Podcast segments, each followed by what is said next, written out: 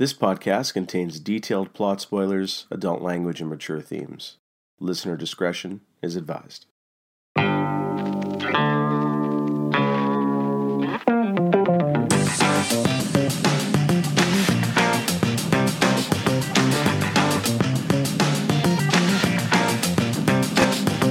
All rise.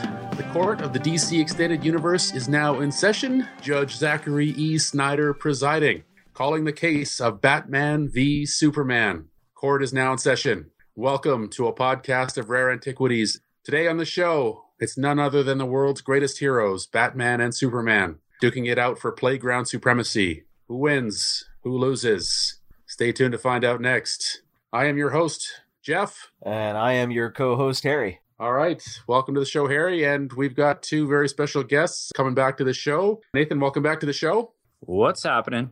And uh, Andrew, how's it going, buddy? Not bad. Thank you for having me. Thanks for being here, man. Uh, this uh, is our sort of foray back into the mainstream here. We uh, definitely have a lot to talk about. So we'll just kind of get rolling right into it. This is our custom on the show. We, uh, we tend to reminisce on our memories, obviously, with brand new mainstream movie. We can't do that. So I want to talk a little bit about the lead up to Batman v Superman. Harry, we'll start with you. Let's go back to 2013, a couple months after the opening of Man of Steel. The announcement that the sequel to Man of Steel would be a team up or versus movie with Batman versus Superman.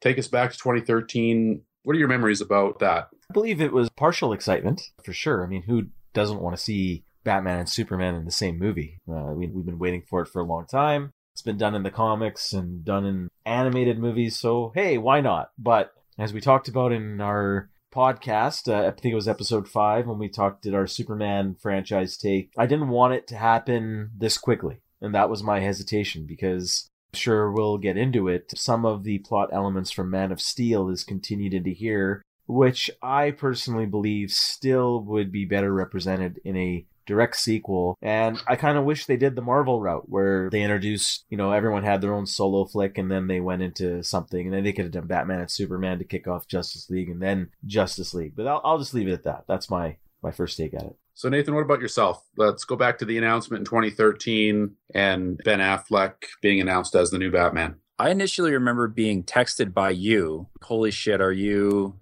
are you seeing this?" And I mean, it was kind of an unbelievable announcement at the time, and I was super stoked. I mean, I some of my favorite comics as a kid were when Batman and Superman teamed up. And then when Affleck was announced, I had a strong negative reaction initially, and I kind of warmed up to the idea afterwards. And I will talk about it more, but I, I think it worked out. Like, I think I was more irritated by the fact that they just went out and picked him as opposed to saying, okay, let's bring in some people and, and go through a, a real casting process. Okay, uh, Andrew, what about yourself?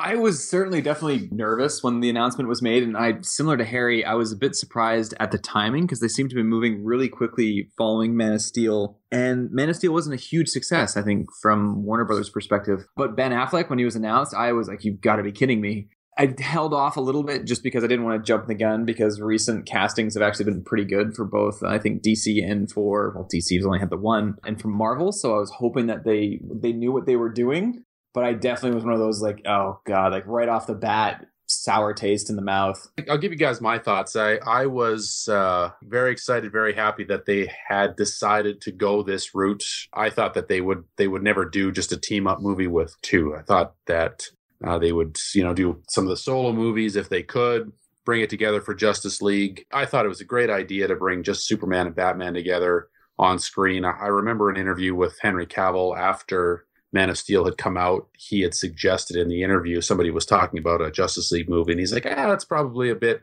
much to just jump into, but maybe like a team up movie, Batman, Superman." And I was like, "Oh, that'd be an awesome idea," and they'll never do it. So when they announced that that's what they were doing, uh, I was super excited. When Ben Affleck was announced as Batman, I was I was just kind of perplexed. You know, I was like, "That's kind of an odd choice, just because of who he is." You know, he's a he's a very recognizable name. You know, I was trying to to give it the objective viewpoint that it deserves. I kind of warmed up to the idea. You know, once I started seeing the photos of him in the suit and then the trailers, then I then I, I was warming up to the idea. So, you know, what about kind of leading up to the film? Uh, Nathan, why don't you give us your thoughts on as we got closer? I mean, the movie was announced to be released summer 2015. and then it was uh, delayed almost a full year. We found out that Wonder Woman was also going to be a part of the film. When we're in that phase, what were your feelings that at that point? Well, I remember when the the very first photo of Gal, I think it's Gadot. Is that how you pronounce your It- name, or is it? So I was going to bring that up. It's actually Gal Gadot. Gal Gadot. Okay, no, it's- I, I just pron- I it's want to pronounced Routh. um, the it's called that.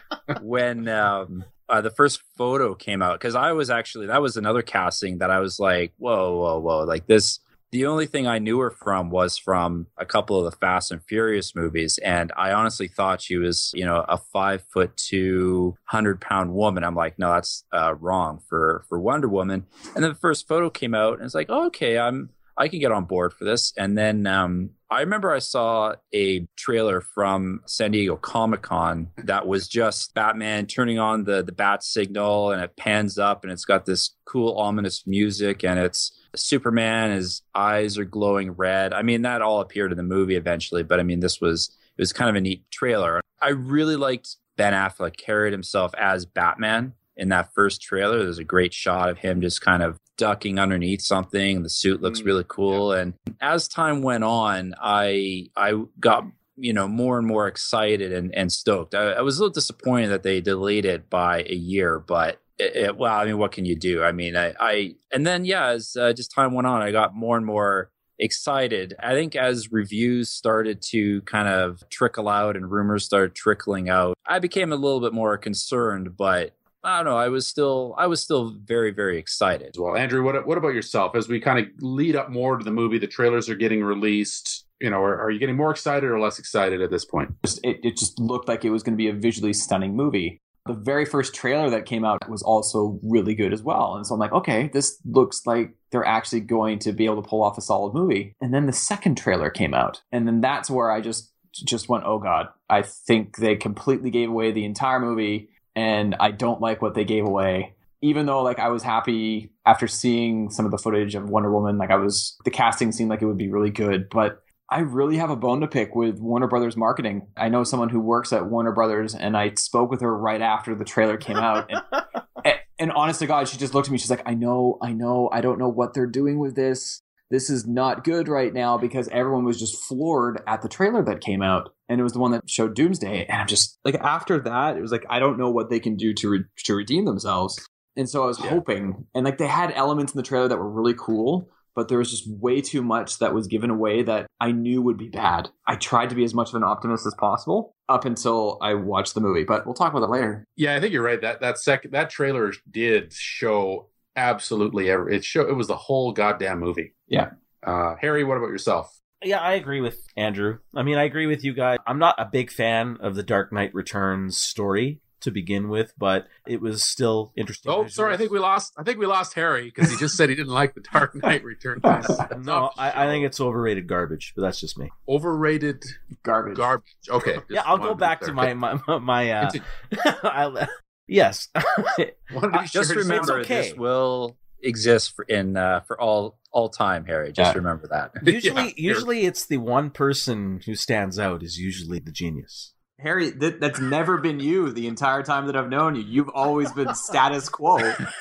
Keep going, Cosmo. No, uh, but I, I did like the first Comic Con trailer. I said, okay, they're going in this direction. Makes sense. As more stuff came, I agree with Andrew. There are certain things that looked neat, certain things that made you go, oh boy, this may not be good. And then, yeah, I agree with Andrew in the sense that, you know, I hate it when trailers give big plot points and surprises away. And they did that again even in the third trailer. I don't want to give out away too much of spoilers right now or what my thoughts are, what I liked and didn't like, so I'll just leave it at that. Fair enough, boys. Well, I think it's time to get into film itself. Batman v Superman: Dawn of Justice. 18 months after Superman made Swiss cheese out of Metropolis with General Zod's face, opinions are split on the nobility of Big Blue's actions. Lois Lane, living up to her damseliest of all damsels in distress, is, is tracking down a story in the desert when she's captured by terrorists. Have no fear, though, because here's Jimmy Olsen, now a CIA operative, ready to free them both from the clutches of evil. And oops, nope, Jimmy just got shot in the face. It's okay though, because Superman swoops in to rescue Lois, but not in time to rescue the other terrorists who are all gunned down by one of their own. Primary among Superman's detractors is billionaire vigilante Bruce Wayne. He prefers his crime fighting with fewer laser eye beams and more rib crunching spin kicks. And in the Snyderverse, he also has a weird branding fetish. Other opponents of Krypton's muscle bound hero include Lex Luthor, a manic tech billionaire who dresses like a hipster Silicon Valley reject, and Senator June Finch, the only person in the proceedings so far with any sanity. She thinks things like truth and justice should also be accompanied by the law. Batman, the world's greatest detective, does some detecting and learns that weapon trafficker Anatoly Knyazev has been in touch on the DL with Mr. Luthor. Meanwhile, Luthor is creepily trying to convince Senator Finch to help him import a strange green glowing rock retrieved from the Indian Ocean amidst the wreckage of the Kryptonian world builder. Seems this rock has adverse effects on Kryptonian tissue. He also wants access to Zod's body and the remains of the Kryptonian scout ship that's still double parked in front of a Starbucks in downtown Metropolis. Finch doesn't dig Lex's request to import the alien rock, however, so he's going to have to take matters into his own hands. Bruce is still trying to figure out the connection between Luthor and the arms dealer and uses an invite to Lex's swanky party at LexCorp to infiltrate his databanks. It must be some kind of superhero alter ego party, though, as Bruce runs into none other than intrepid reporter Clark Kent, who is not a fan of Gotham's Caped Crusader and antiques dealer Diana Prince, who isn't a fan of Bruce stealing Lex's data, not without her getting a look first anyway. Diana pockets Bruce's data drive and peels some wheelies in her sweet invisible jet. I mean, totally not invisible sports car. She can't do anything with the drive, however, so she gives it back to Bruce, who plugs it into the Bat computer. Oh, the Bat computer is like so slow. Do you see that progress bar? Time to catch some winks. He dreams of puppy dogs and rainbows and margaritas and bikinis. Oh, wait, no, he has a vision of the future in which the earth lies in smoking ruin.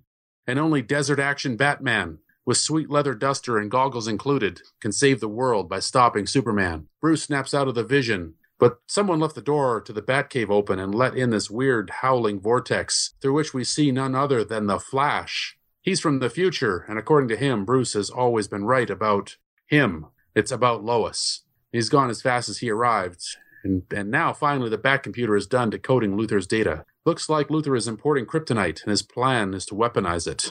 And that gives him an idea. Meanwhile, Senator Finch is convening hearings on Superman's actions in Africa, and it's time for Krypton's last son to stand up for himself, face the music, and set the record straight about, uh, nope, Congress explodes killing everyone inside except Superman. Lex Luthor was behind the whole thing, and the world is definitely not behind Superman. In fact, one concerned citizen is definitely in the opposite corner. Batman. He's busted into LexCorp and stolen the kryptonite. He and Alfred construct an array of kryptonite weapons in order to take down the Man of Steel, including a dope mech warrior suit. To execute the final phase of his plan, Luthor kidnaps Supes' mom and holds her hostage. Either Superman brings Luthor the head of the bat, or Martha Kent gets it. Superman doesn't want to fight. He can fly over to Gotham, buy Bruce a latte, and they can work this whole thing out. And so Supes, uh, Batman shoots Supes with a kryptonite gas grenade, and they throw down. The gas grenade is just enough to even the odds between them, but of course, Batman fights dirty, and all that's left is for Batman to plunge the kryptonite spear he forged right through Superman's heart. Supes knows he's finished, and his last request is for Bruce to find Martha and save her. Oh, wait, did he say Martha?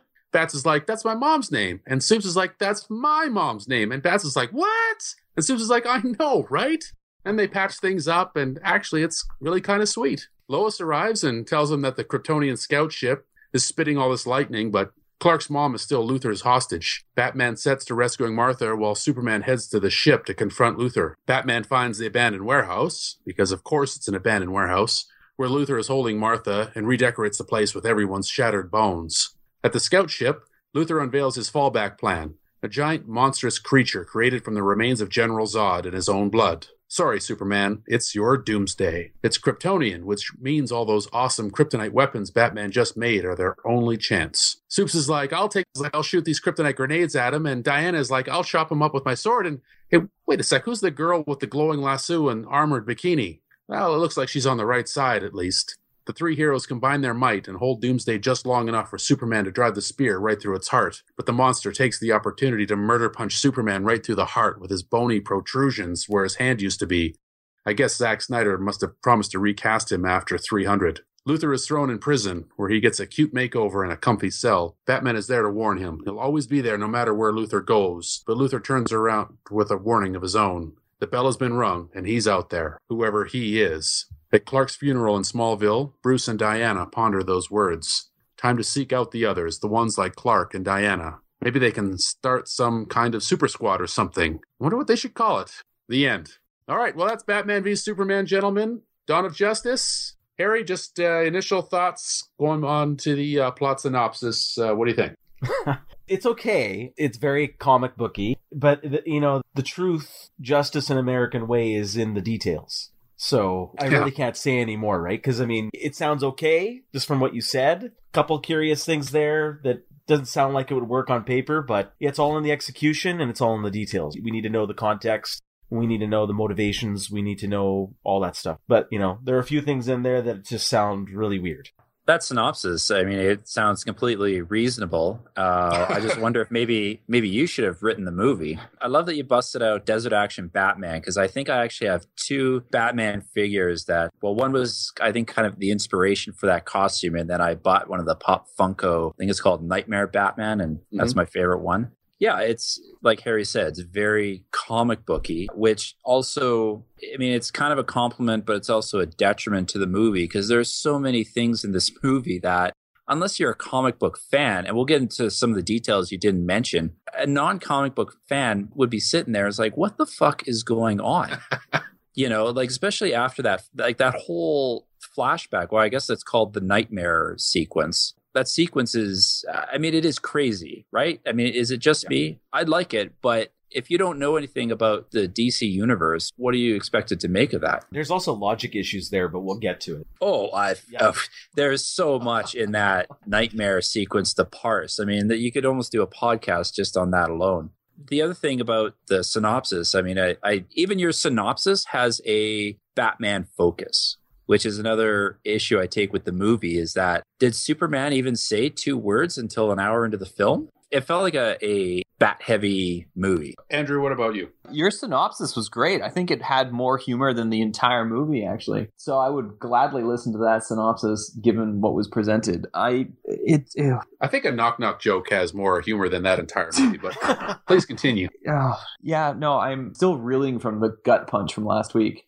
So uh, it's got elements that are good, but I think anyone who is vaguely familiar with some of the stories that the movie is based upon still doesn't make much sense. And that that's where it it sounds like and it, what it is when you watch the movie, it just sounds like way too much happening in one movie that could have really and should have been split up into multiple movies leading up into this big celebration. But we'll move on to something else before I yeah start. I'm just going to drink more. Never mind.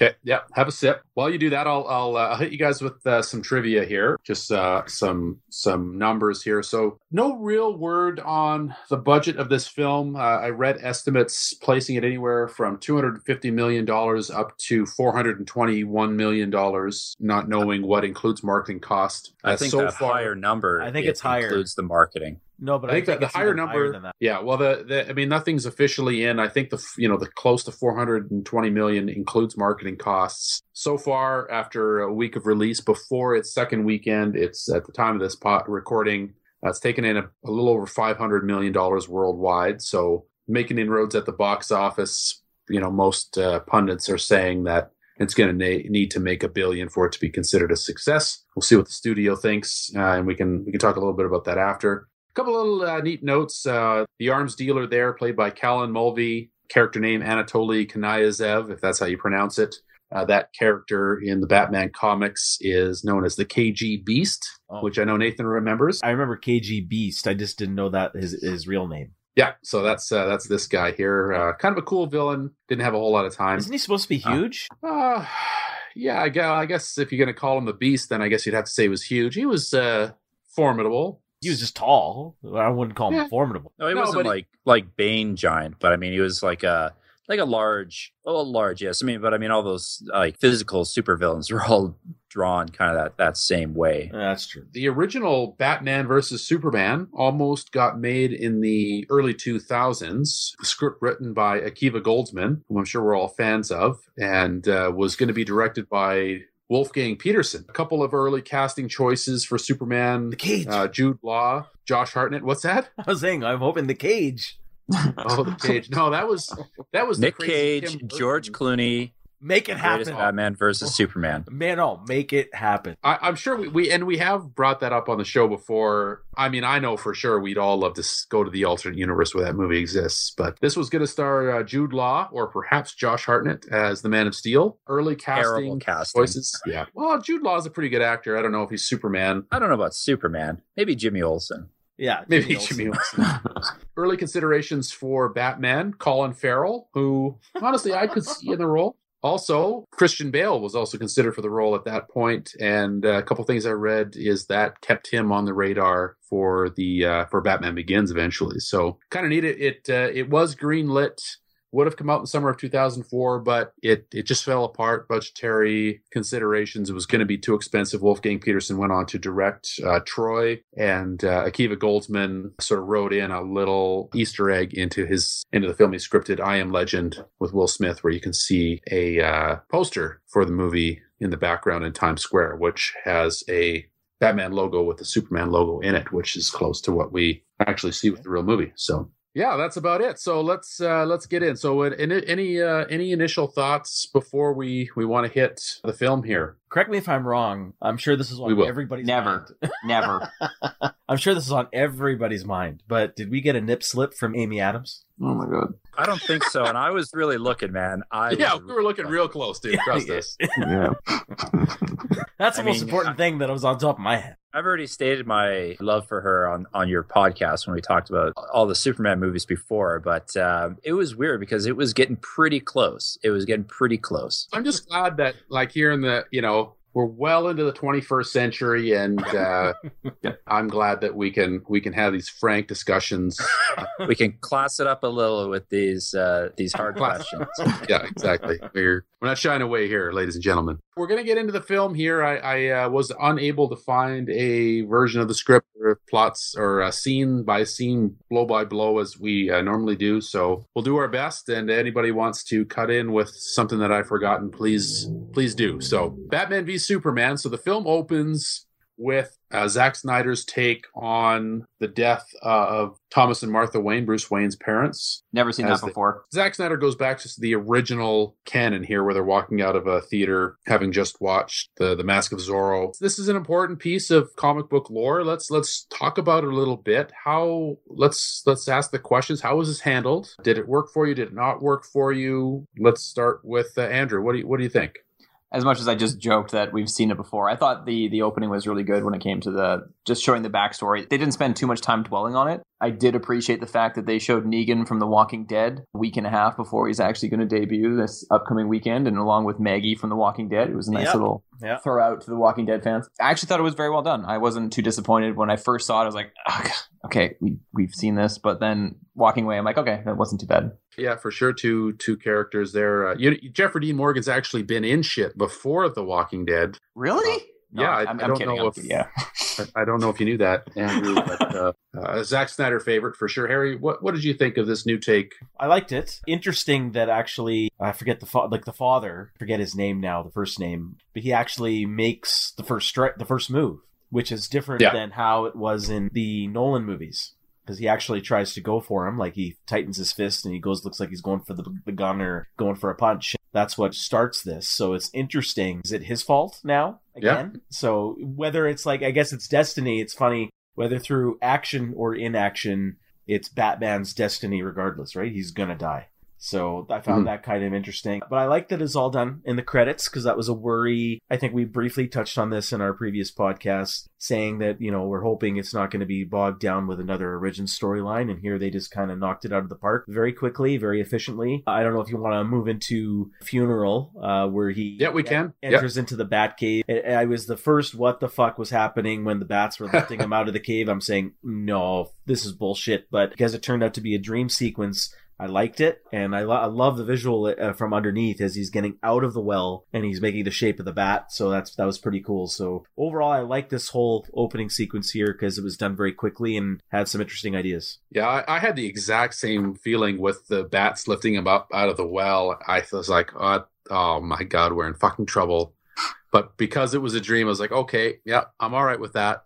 Uh, that's fine. Uh, yeah, he's he's kind of you know he's got the arm spread as the bat. Also, perhaps a callback to the Christian imagery that we we had uh, talked about in Man of Steel, which I didn't love then, but uh, perhaps is a different because uh, it's Bruce's dream, so he sees him. Maybe he's seeing himself as the savior now, which I thought was was interesting. Uh, Nathan, what what did you think about the opening here? I'm glad they kept it brief. Like Harry pointed out, the fact that Thomas Wayne is making the first move. I don't know how I feel about that actually. Not that I'm, you know, victim blaming here or anything, but uh, I don't know. It seems very macho right? Which uh, much of this movie is, right? I mean, like there's many. Well, he's got that macho. Macho mustache there. He's got to make the first move. Yeah. Oh well, I'm surprised the mustache didn't try and punch out the uh, But should have been a you know, should have been a handlebar.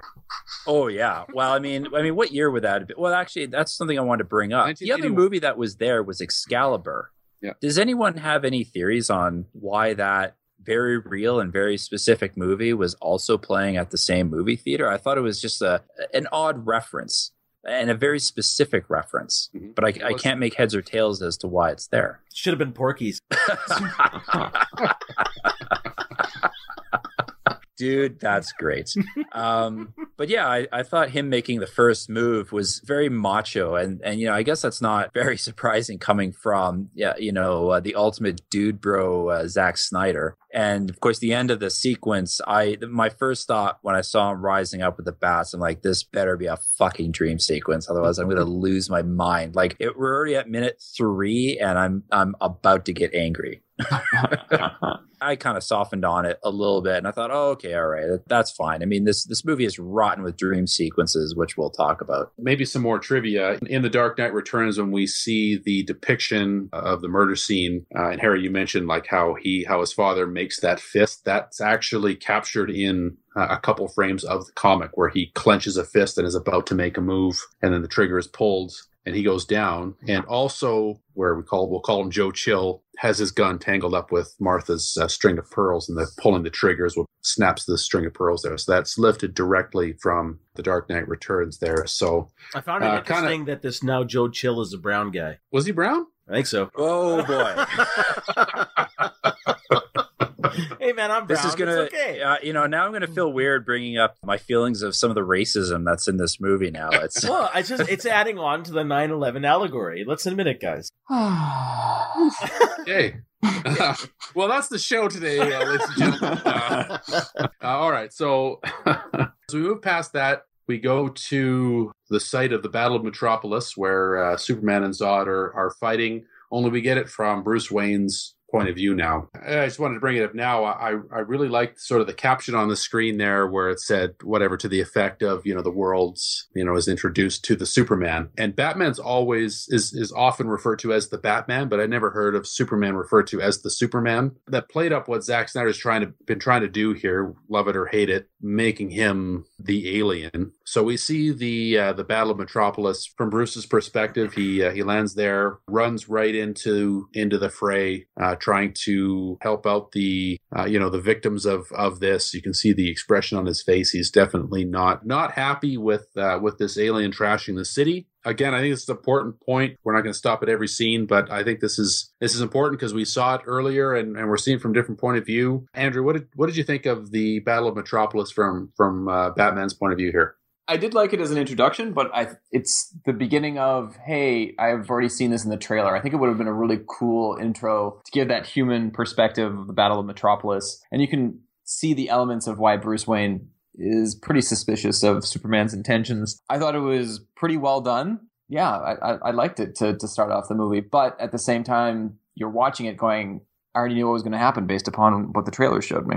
Yeah, fair enough. This is definitely spoiled in the trailers. Uh, Harry, what do you think? There's a couple of really good sequences in this movie, and this was one of them. One of my hesitations was dealing with this plot point in this sequel, but I, I did like this sequence regardless. It gave Batman a grudge or a worry. So there's a some part of a motivation there onto what's going to transpire later in the movie, but in terms of his hatred or his worry about having Superman on this planet and shows the divide as you talked about in your synopsis about, you know, did he save us or should he be here? He's, you know, he causes destruction regardless. So is it worth having a Superman around? So I liked seeing this kind of perspective and and the the damage that was done, even though we saw it in Man of Steel and in the trailers. But I just wanted to point out, like, is Bruce Wayne kind of a dick boss because his people were kind of waiting for his call, like permission to leave the building, no matter what the fuck was happening around them. It's like, oh no, we're staying here until the boss boss tells us we're allowed to leave. I don't know. I, I think it's a given that he's a dick boss, isn't it? I mean, That's No, actually one of the that's just- things I like about joke. his. That's just a joke. I, I kind of like his performance as kind of a bit of a sleazeball. So it almost uh, makes sense that he's kind of a hard ass boss. He's like, all right, you guys work to the absolute last minute. You got to get those papers filed, get those, you know, get those papers in, and then you can go. I It's one don't want to see anybody leaving the office, even if there's aliens fucking battling in the street. Oh wait, even if Is- there's aliens battling in the street. Is the building actually coming down around you, or is it just Yeah. kind of shaking a little? That's you know? the only reason he showed up is because he kept hearing these excuses like, fine, I'll check to see if Yeah, there's a flying alien. Uh, he was running a lot of tight margins on whatever the business was, right? He's got to keep him there as long as possible. He's got to pay for those fancy shoes, boys. It's, it's the stuff's not free.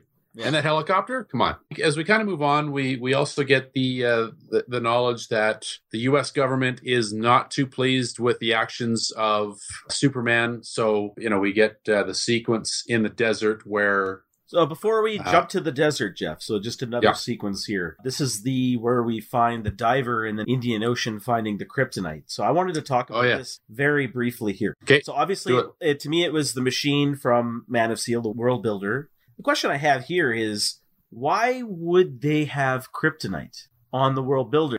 Two things that come up in my head. One, would it not affect them to have kryptonite on that world builder if there were people Kryptonians on it, which I think there were? And two, didn't they say in Man of Steel they found this world builder on another planet after Krypton exploded? So, I mean, now we just have to ma- assume that they found kryptonite floating in space and they retrieved it and then it came here. It shouldn't be there based on the events we saw in Man of Steel. Correct me if I'm wrong. You are correct that they found the world builder on another planet. The presence of the kryptonite, yeah, it's not explained. It's it's So- there because it's there. So I don't know if if this was I, I kind of doubt that the writers of this film actually thought about it, but it it actually did remind me of some Superman stories where the kryptonite itself is actually not lethal to a Kryptonian unless they're on Earth. And that's I know that's a pretty weak explanation, but I seem to recall In the um, presence of the, our, our the Earth Sun. Yeah, exactly. So I think when you have when you've soaked up the yellow rays of Earth's sun, then you're susceptible to kryptonite. But under any other circumstance, so I guess when you're under the under a red sun, it wouldn't affect you. So I, I would assume then that the kryptonite did come from Krypton and it's radioactive and might have been used as some kind of power source or for something else, and then it only would become lethal to a Kryptonian while that Kryptonian's on Earth. I mean, that's a pretty weak explanation, and I seriously doubt. I think I put more thought into it than the writers of the film, but that's kind of how I would explain it. Yeah, maybe it's best to just kind of move on from that. Yeah, I mean, that definitely Just move on. Uh, it's not well explained. uh, the U.S. government. So they're, you know, the spearheaded by Senator Finch. They're not uh, too happy with Superman's actions. We get the scene in the in the the sequence in the in the desert. So Lois is chasing some story for some reason because reasons. And she meets up with uh, these terrorists, I guess. Gets captured, and uh, this this poor bastard with a camera we don't he's never named turns out to be a cia plant. And boom he gets capped. Superman rolls in to save lois. There's an ins- it's an inside job and everybody all these terrorists get uh, shot by one dude. For some reason superman's getting blamed for the deaths of uh, of all these guys uh, villagers. Uh, people are testifying before congress that superman has uh, murdered all these people uh, so we we start to get the feeling that opinions are divided on on Superman. Is he a hero? Is he is he a villain? How, how did this play out for your for you guys here? I, I, I'm uh, Andrew. What about yourself here? We get the scene in Africa with Lois Lane. Can she keep herself out of trouble for a change? What do you think? she seems to be at the wrong place at the wrong time for the duration of all of these movies and i it felt just really rushed and forced like that's where like yeah they're having discussions about whether or not like superman can be trusted but this is taking place at this point in the movie 18 months after the events of man of steel I don't get why it would take 18 months for all these discussions to happen, or like what's been happening in the 18 months that kind of justifies them having these opinions about Superman after he pretty much saved the world, minus, you know, destroying most of Metropolis. So it, the whole Jimmy reference too, like I didn't notice that. It didn't dawn on me until like a couple minutes after it happened. I'm like, wait a minute, did they just kill Jimmy? And then Superman just plowing that terrorist. And I'm pretty sure after you go through a number of layers of cement wall, you'd be dead, which is another little question mark when it comes to Superman. So it, it was the beginning of I, that didn't make sense, and that was a very common thing that I was saying to myself throughout the duration, and people next to me throughout the duration of this movie. They were just plaster walls. Okay. Okay. Yeah. Good. No, yeah. Like he's totally fine. Like that's totally yeah, but fine. also remember that it was an indestructible battering ram that pushed him through that those plaster walls. Yeah, like, I Mm. mean, you unless it's particle board, I, I don't know how well you're going to fare coming out the other side. The place was made by IKEA. What can I say? I can see how he could survive. his fine, his fine. brain is mush. Just at the speed that Superman propelled himself into that guy. Yeah, they also don't show the sequence where he actually throws him into space. Oh, You know what I wanna no, do? Jimmy? you want to know what I want to do No. right now? As I want to fucking high five Zack Snyder right now. I Well, okay. that. You don't like Jimmy Olsen, Jimmy. that's fine, but have respect for the character. You want to No. kill Jimmy, that's fine, but do it Well, they in had a respect. respectful. I don't know, man. This is you don't got- even name him. was a s- You don't even name him. Like, what's the point? Yeah. So what's the point? Why make it Jimmy? He's just throwing it in there for the sake of throwing it in there. So he's talking about it. He's gleefully talking about it after the fact in interviews and stuff like that all over the internet. But doesn't name him here. And you know why not just have Jimmy Olsen out there? Don't even address him at all. You want to leave him out? Why kill him? because he had it coming. Okay. If you don't like Jimmy 75 Olsen, years. that's fine. But there are 75 fans of years. Jimmy Olsen out there. I'm just saying, you're now playing with characters built into the universe that people will, you know, take issue with. I'm not a big Oh, Jimmy okay. Olsen fan. I, either. I kind of could- agree with Harry. It shows a like Zack. Snyder's disdain Yeah. for uh, nerds. Like, you know, you know what, nerds Well, suck it it. has Uh, to do Jimmy with Olsen's nerds. It has to now. do. It has to do with the material. These characters are part of this universe. Well, I mean the Why not the just leave Batman them? of Just the leave 'em Batman of. Zur-En-Arrh is part of the universe here too, but like they don't have they don't throw that guy in here. I mean, there's lots of superfluous characters uh, in the comic books. It just doesn't make them okay. I mean, Jimmy Olsen's been fucking useless for decades. So that's fine. You know, So so let's face it. so are you? What does that make? what does that mean? Oh, Uh, Oh. that made so much sense. yeah, I'm just kidding. Did. saying, Did we lose respect- Harry again? I, I yeah. Just res- all I'm There- saying is respect the material. That's all. I think part of it, it'd be one thing if they actually did do that. I think what really twists the knife a little bit is Zack Snyder's offhanded, like, oh, yeah, we killed Jimmy. It was a fun thing to do. You know, and just his, like I said, his disdain for the material. I mean, it's, it'd be one thing if to kill Jimmy Olsen, sure, it's fine. But to kind of do it in this sort of fashion, that speaks volumes about the man that they've handed the DC cinematic universe over to. And I just want to bring up before you move on. I know you're going to quickly move on here, Jeff. Is Superman? We talked. You just said it. Superman killed a terrorist. Fine, but he just lands, glares at him, growls at him, and then does it. There's no chance. There's no effort attempted in talking to this guy. Effort into kind of saying, you know, back down. There's no escape or anything like that. It's nope. As soon as Lois gives him the okay, you're toast. That's it. So again, that's something when we say what's the evolution of the character from Man of Steel to this point, 18 months later, what has he learned? I don't know.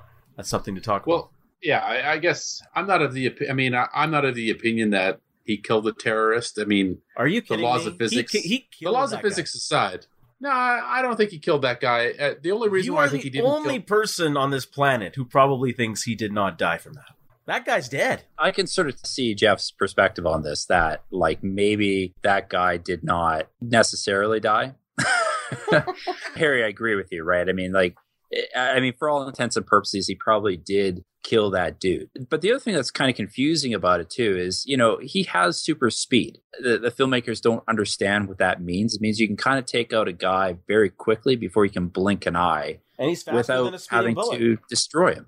Exactly. Oh yeah, But- he could definitely do that. Yeah, Uh, but I, I don't think the movie suggests. I mean, the laws of physics suggest that that guy's dead, but I don't think the movie suggests that that guy's dead. I kind of agree with you, Jeff. But I, I think the one thing that we're kind of missing from this whole sequence is sort of the weird racism over this whole couple of sequences.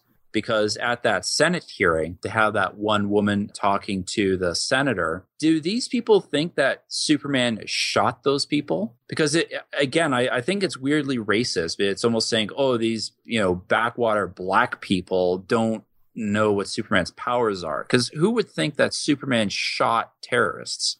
He would, Well, you know, he would have thrown them into space or punched their heads off or incinerated them. This is the thing that's very confusing. Why did they think that Superman had anything to do with those deaths? And they don't even bring the question up. So I mean, like, yeah, no, they don't. would- they don't even would- really. Yeah, They like, don't even obviously it's a setup. say that killed. Yeah, it's obviously Oh, yeah, a it's a setup, and anyone with a half a brain would think actually, you know, at least one percent chance, as Batman said, it might be a setup. So we have to approach it as an absolute certainty. So let's investigate this. So you know, nobody brought that question up, and then even Batman can't be seen; he's being set up later. We'll get into that. But anyways, yeah. Let's oh yeah on. but this is where i thought like I, I honestly felt like that it was a little bit racist because oh it's these people in an undisclosed desert region that oh they don't how could they possibly know what goes on in the world? I mean if you live on the same planet as superman you know what his powers are and you can probably come to the conclusion that he doesn't shoot people. Regardless if he actually does kill people he doesn't shoot them at the very least. I figured he just flew that guy to the hospital really quickly. yeah but that one guy but but they were talking about the other No, no, I yeah, in- they were talking about all the all deaths. Yeah, And they never actually, I don't think they, that was the other weird thing about that Senate hearing is like, oh, we hold him responsible. Not he murdered people and he has to be held accountable for that. He's like, we hold him responsible as though, you know, he, you know, toppled a, a, a house or something like that. I mean, it, like, it's just, and that's the other thing is this sets off the whole kind of movie. And there's a million different ways you, you could have set that up. I mean, I think Demolition Man had a better setup. It was actually the same thing where they like tricked Stallone and or made it look like he killed a bunch of people, and that was a more realistic way of depicting it. Uh, because this is obviously a Luthor setup. So why have it's just so lazy? I thought. No, I agree. yeah, fair enough. So let's uh, let's move past. So we get to the introduction of, of the Batman. We get a feel for Batman, what his his style is in this universe. Our first glimpse at the Batcave. Nathan, what did you think here? I thought it was a kind of a cool sequence. Sort of the way it ends with, or like the one in, like in the house with the cop, you know, trying to shoot him. I mean, that was kind of kind of a weird CGI Batman, which I thought Yeah. was odd. Yeah. I kind of liked how the women didn't want to be lit out of the cage because, like, you know, it's still in the building. You know, great little moment there. But the the branding thing, which you know, we got to talk about that. I mean, it, it, that. yeah, let's talk about the branding thing. Yeah, that's uh, yeah. Well, not only is it it's weird, but it's also confusing as to why when you're in prison it's a death sentence. I mean, you'd think it'd be more of a badge of honor. I'm so badass the Batman had to take me down. That's what I think. and I'm too. still standing. Yeah, Yeah. You know, I mean, I, I he's understand actually that- helping these criminals. that's kind of the weird thing is that I could sort of see that, you know, if Batman exclusively took down human traffickers and rapists and child molesters, then yeah, okay, they're going to get what's coming to them in prison. They don't really explain. Like, there's a bit of connective tissue here that's missing as to why this is a bad thing to have on you. Not necessarily opposed to him actually doing it, but, and they never come back to it. It just kind of happens. You know, it was in the trailer and stuff like that. And this is also one of the things that makes Superman say, "Oh, hey, Batman's a bad dude." But uh, aside from the the branding, I thought the initial reveal of you know we see this new Batman in action, we see the new the new Batcave. I thought it was a you know good introduction. Yeah, I like the setup. The the girls being all scared to let uh, be let out and stuff like that. I just felt that his intro, when you get a, such a quick glimpse of him, was just.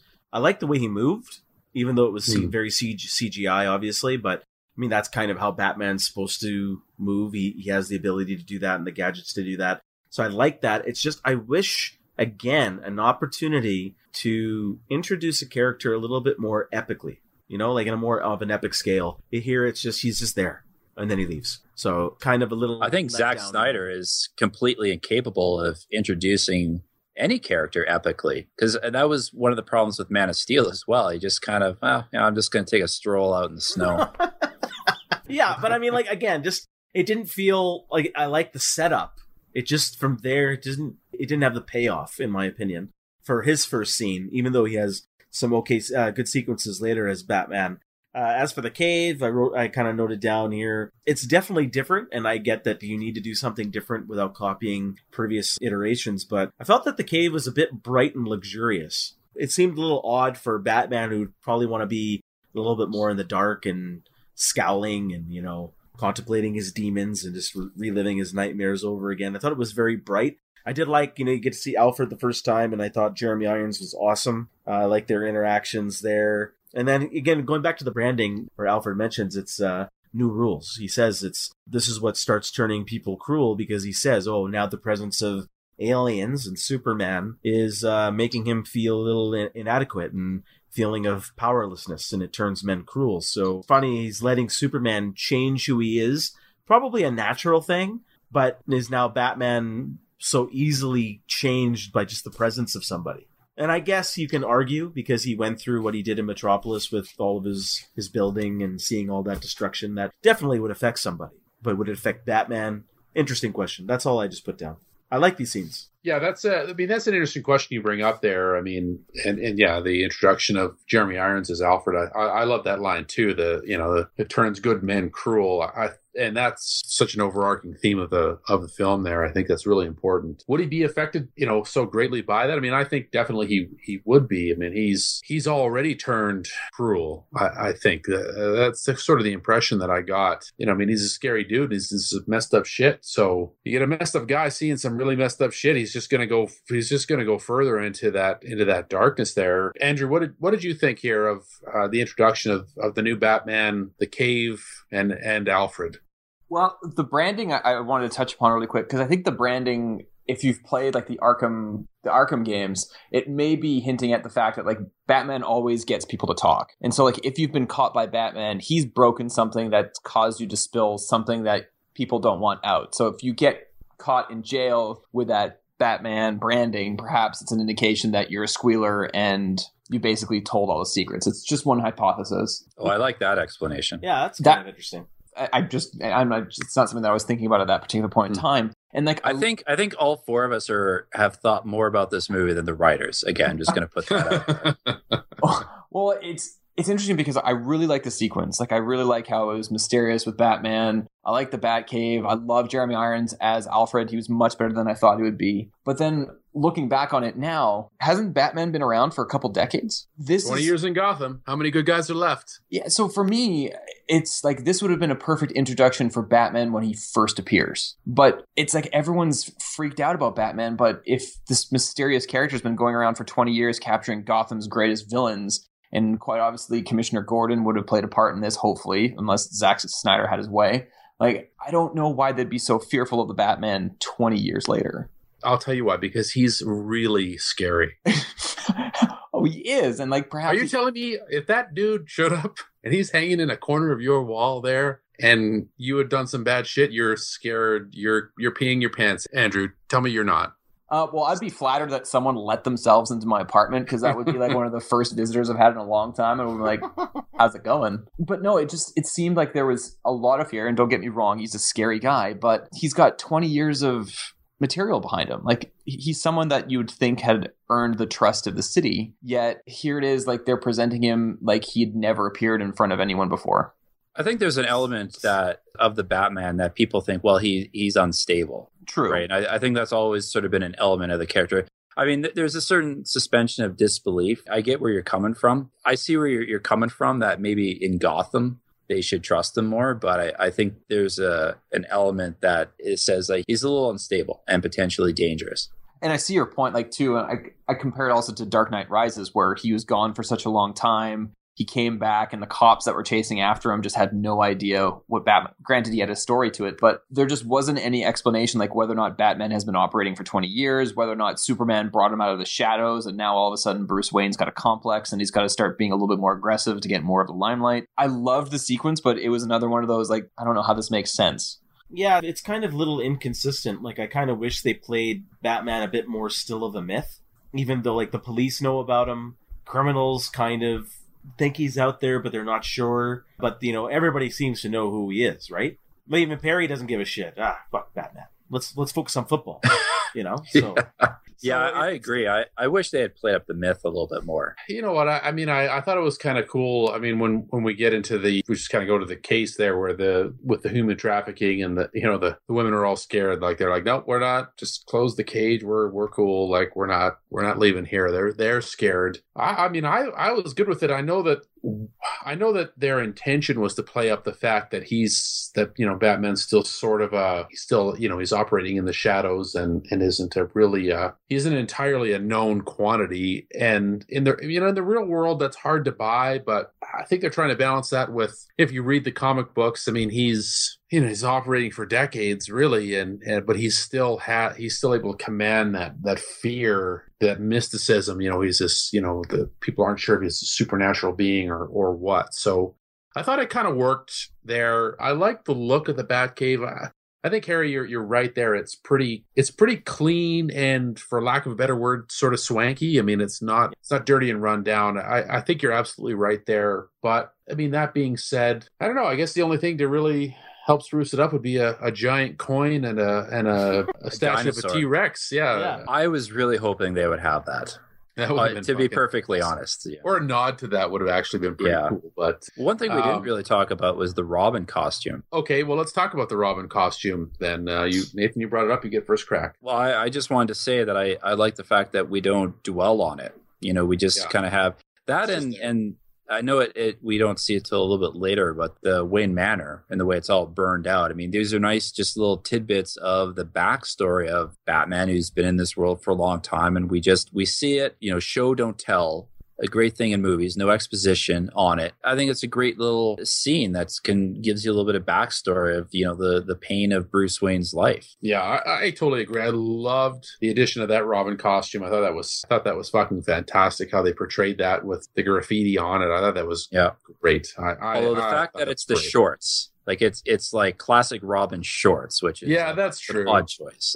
Yeah, I guess yeah, that's true. He hasn't worn those shorts in many decades. Maybe he wore leggings under that, and they just couldn't figure out how to put it up. I don't know. Could could be, yeah, could be. Yeah, hard to say. But uh, I mean, overall, the look of the back Batcave I thought was still. I thought it was sensible though. Like it wasn't overly swanky. It was just. It just. It it felt okay to me. I think Harry has a good point there. Jeremy Irons as as Alfred, one of the highlights. He's so good. I mean, you don't have to. You don't have to give Jeremy Irons anything. You just show his face for a few seconds. Like, oh man, Jeremy Irons is so great in that movie.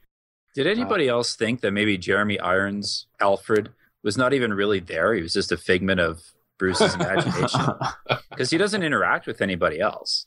That's true. He doesn't. Without an actual mansion, who is Alfred going to interact with? I guess.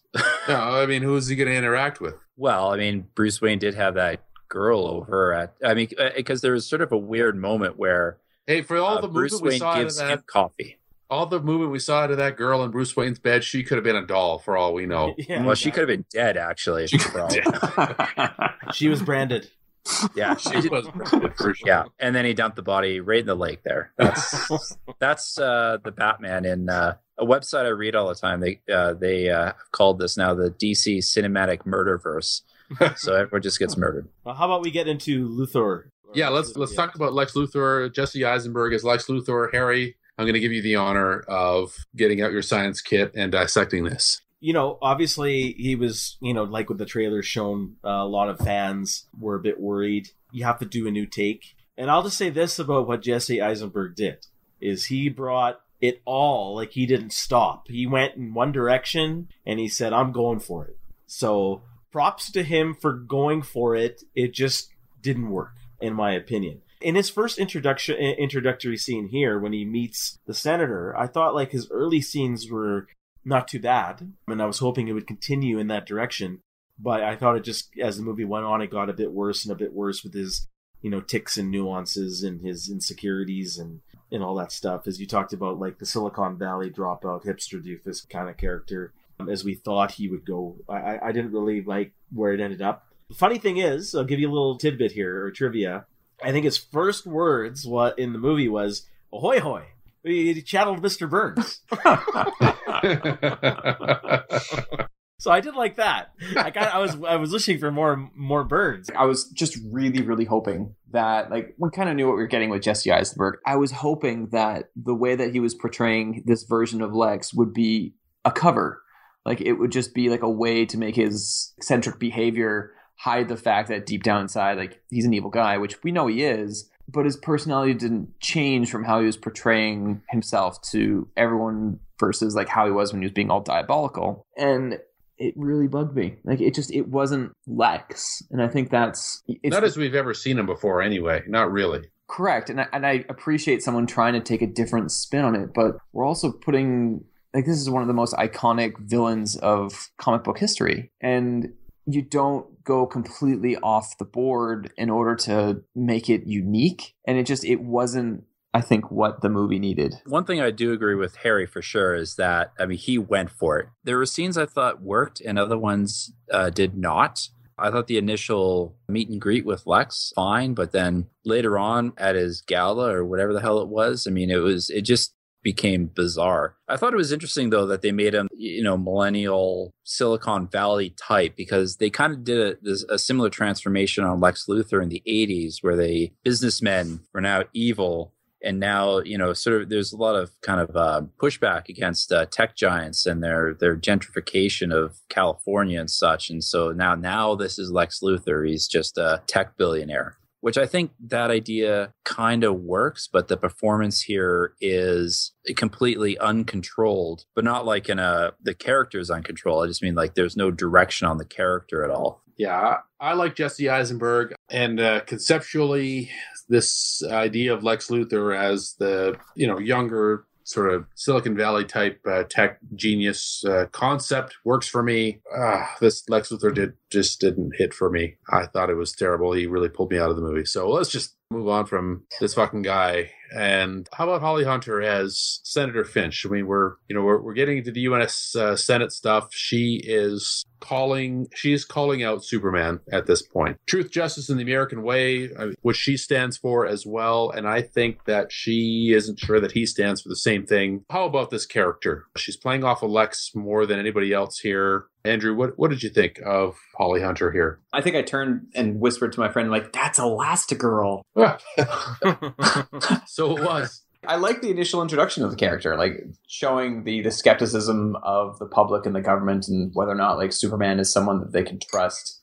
And so I appreciate the build up and someone like Holly Hunter, like it, she's a great actress. So the beginning introduction of the character, I was certainly hooked and I wanted to see more of how it was going to evolve, but we didn't get to see much of her. So it was a little bit of a letdown. I think she could have been leveraged a lot better than she was, but it showed, I think, a pretty good insight into how the government was really questioning the the actions of, of Superman and for her to also go toe to toe with Lex Luthor and then kind of say it's like we're we're not going to let you export the the kryptonite like she was a character that you could see being pretty formidable but then ultimately was just kind of cast aside in a Zack Snyder way I liked how they they took the concept where you know she's definitely not pro Superman, but you know when Lex is trying to convince her to import uh, the kryptonite to weaponize it so you know they can protect themselves and all of that, she's not for that either. So she's she really wants to get to the truth of the matter, and she isn't uh, you know partisan on on either side here. And I you know I thought that was I thought it was interesting to throw in. And you're right, she's kind of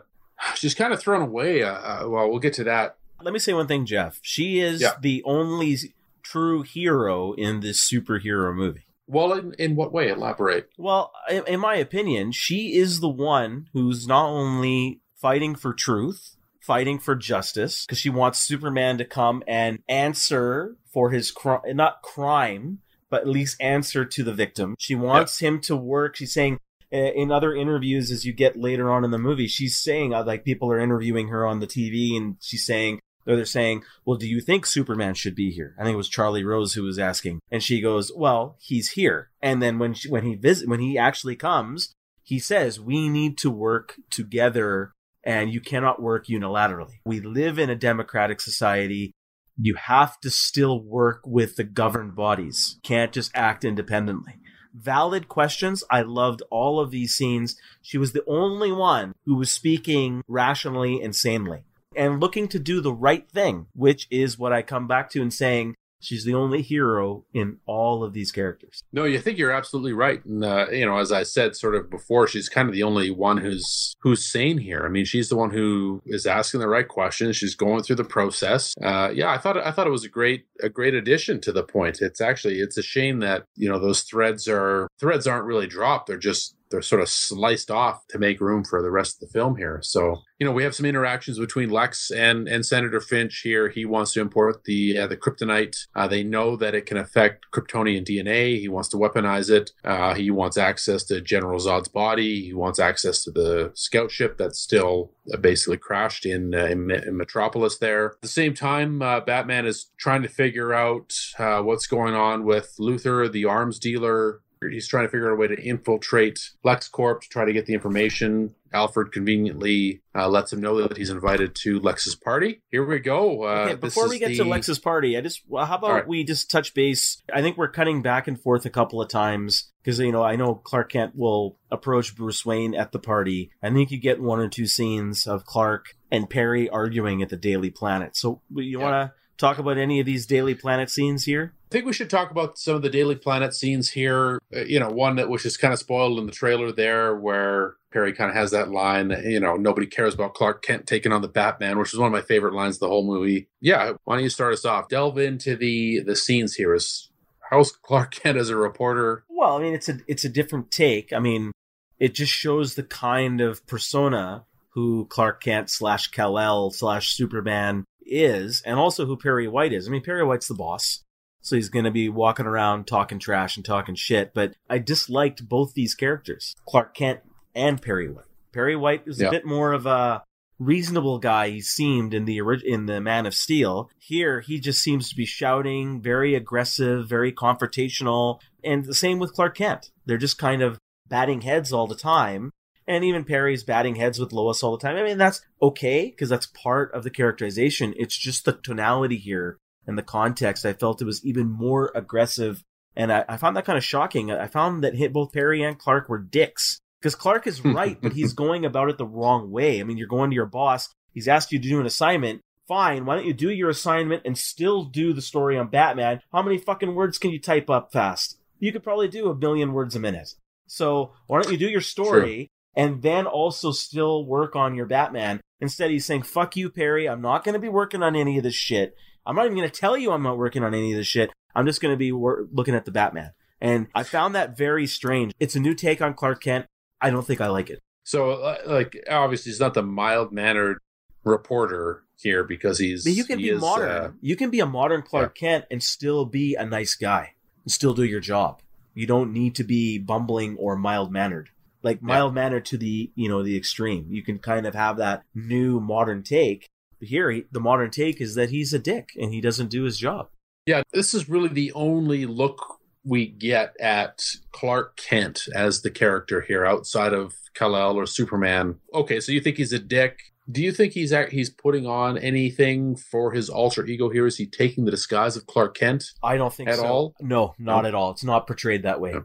Contextually, it's not there. I, mean, I think I agree with you there. There is no doesn't seem to be any difference between this Clark Kent and and Superman. Uh, Nathan, what do you think? Yeah, I don't I don't see any characterization of of Clark Kent, the mask of Clark Kent. You know, I thought Clark Kent was supposed to be the type of, or the fastest typist that uh, Perry White had ever seen. That's obviously not the case here. I mean, it would have been nice to see him try to push this story while still doing the job that he puts forward. But I thought it was very bizarre that Perry White is like, no, like that doesn't sell newspapers. I mean, he kind of sounds like a weird, desperate newspaper man just trying to keep the Daily Planet afloat in the 21st century. But I mean, that's, I don't know. I mean, I, I think that's kind of expected now with this type of universe is that we're not going to get the mask of Clark Kent. You know, it's kind of unfortunate, but I mean, I think what they've what they decided on was that we don't know how to do this character. So Clark Kent or Superman is just going to be Superman with a pair of glasses on now, well, and we'll just make do. We'll just have scenes with him.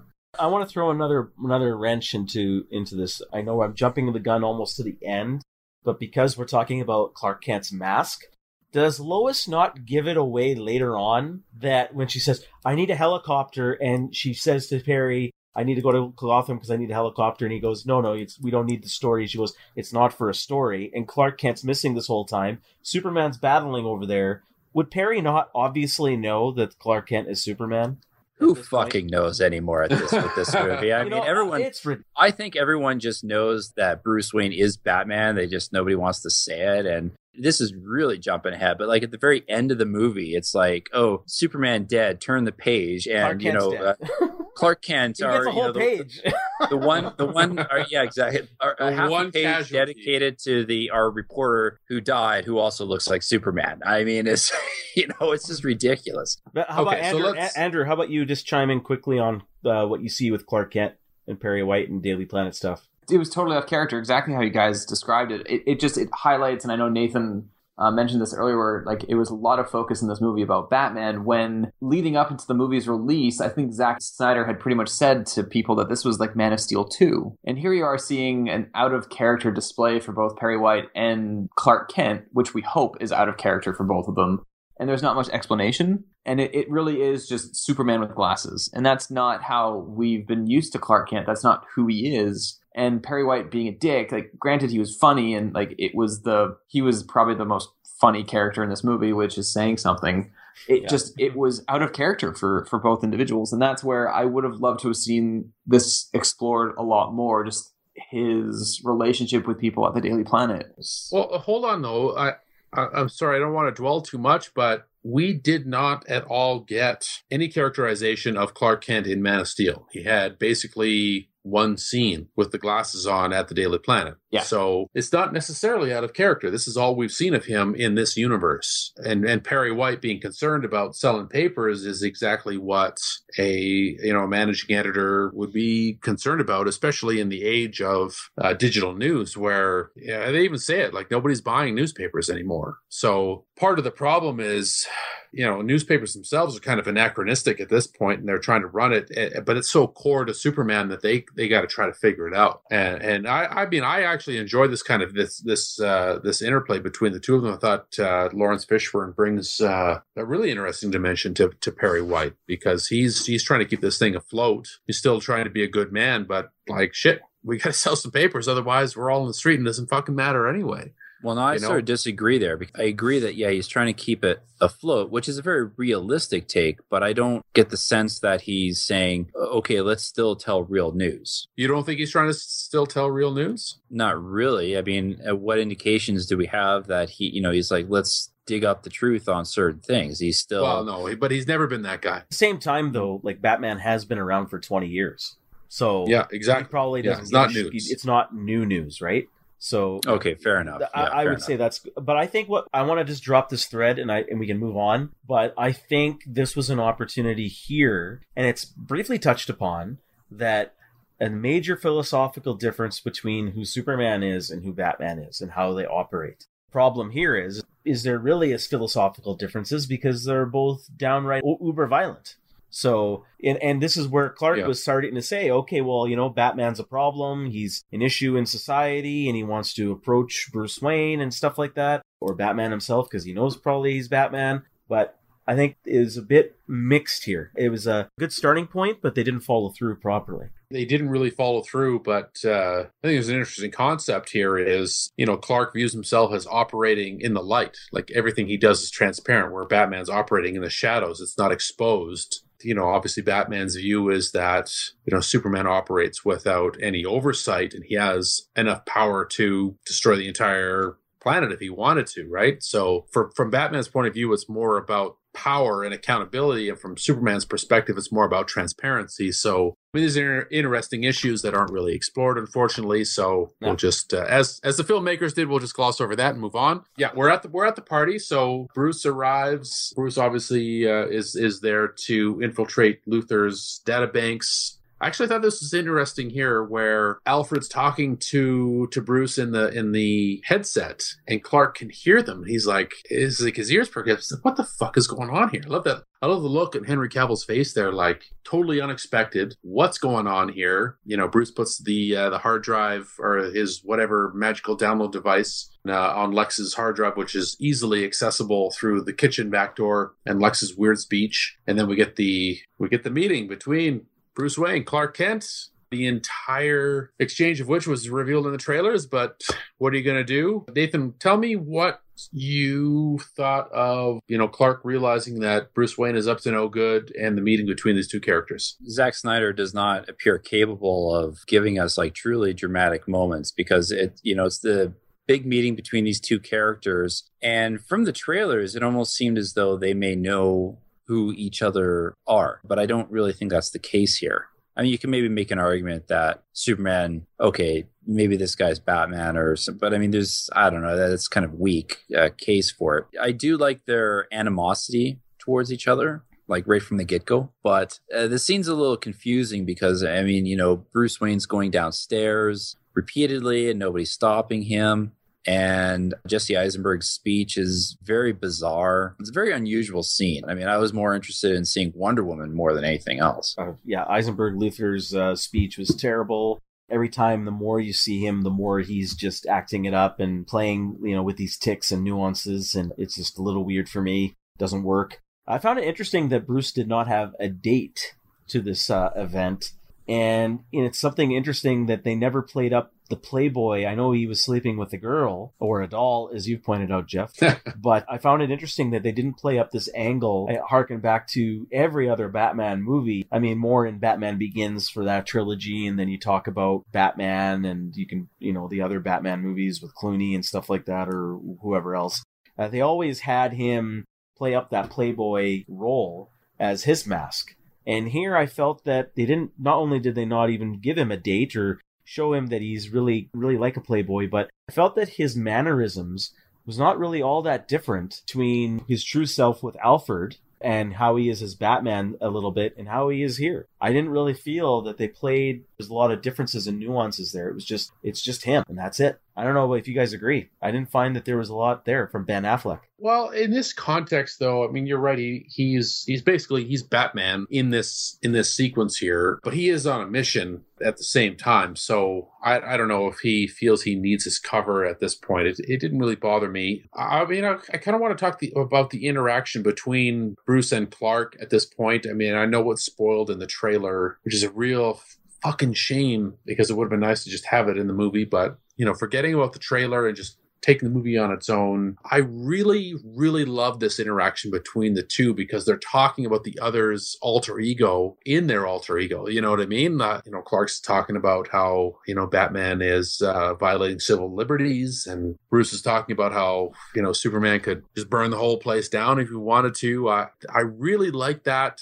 Totally, totally ruined when Jesse Eisenberg comes in with the inexplicable, oh, Bruce Wayne meets Clark Kent. Like, why the fuck did he come in and do that. I mean, that was that was. They should have just left that in the trailer. Well, like, you know what? Uh, it makes no I was, sense. It makes no sense. And I was hoping, I was like, you know what? Doesn't make sense. Probably it's not part of the movie. They're going to cut that out because it doesn't make sense, and they didn't cut it out. So I was really disappointed that they left that part in there. That was stupid. But before that, I thought that was really great. Andrew, what what was what are your thoughts here in this uh, little exchange? I, it definitely seemed like one or both of them knew who the other was. And so I like that subtle animosity between the two of them and a way for them to have repartee without being in their said costumes. And so the interaction was really good. I liked Harry's suggestion that maybe he should have had a date, which could have been cool had it been Wonder Woman and her way of getting into the party was to somehow ask Bruce Wayne to ask her out. I don't know. But it was another interesting. It would have played up on the, the interaction between the two of them, and, and I liked the the interplay between Bruce Wayne and, and her. But it was another example of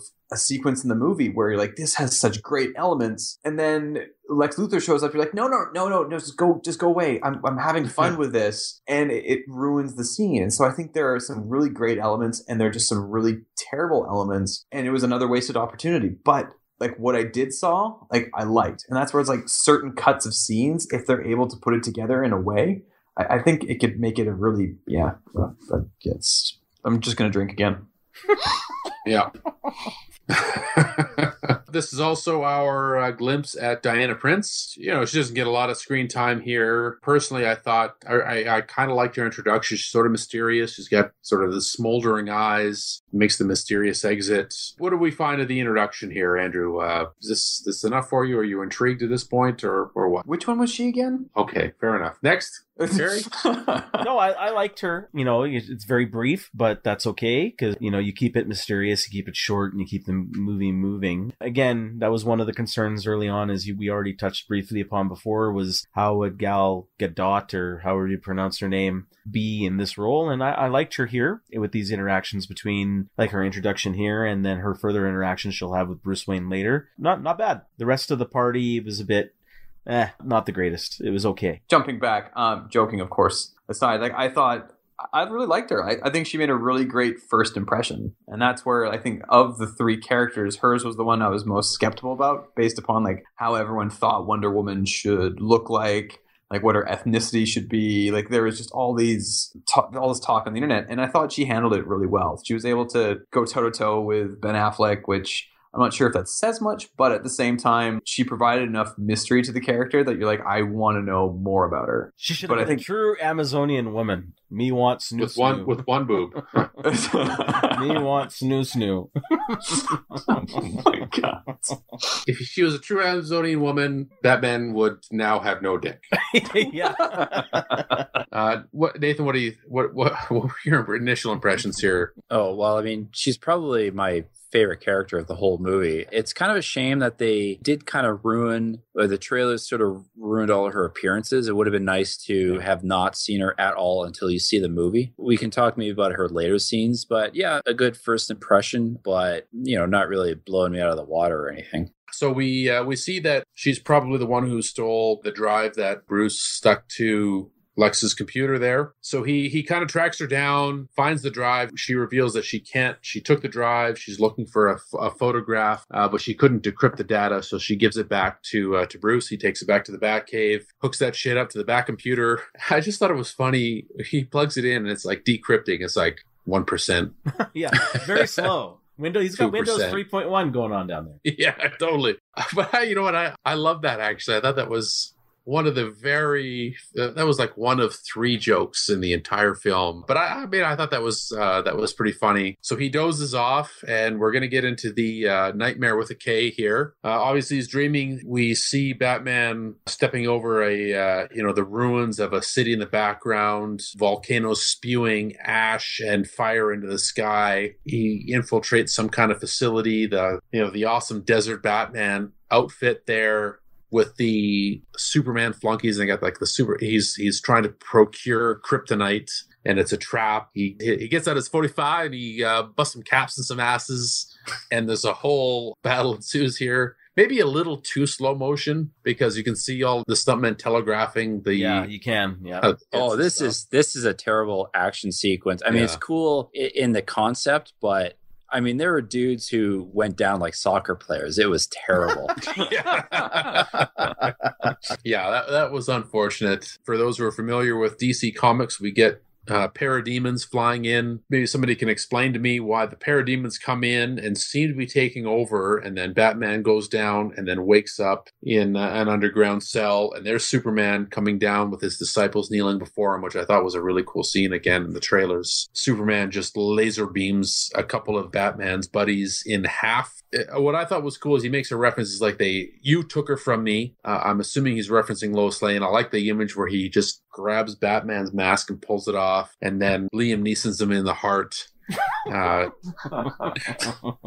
Nathan, what, you, what, did you? Uh, so tell me about what, what's your take on the nightmare? Give me your details. What's happening? What did you think of it?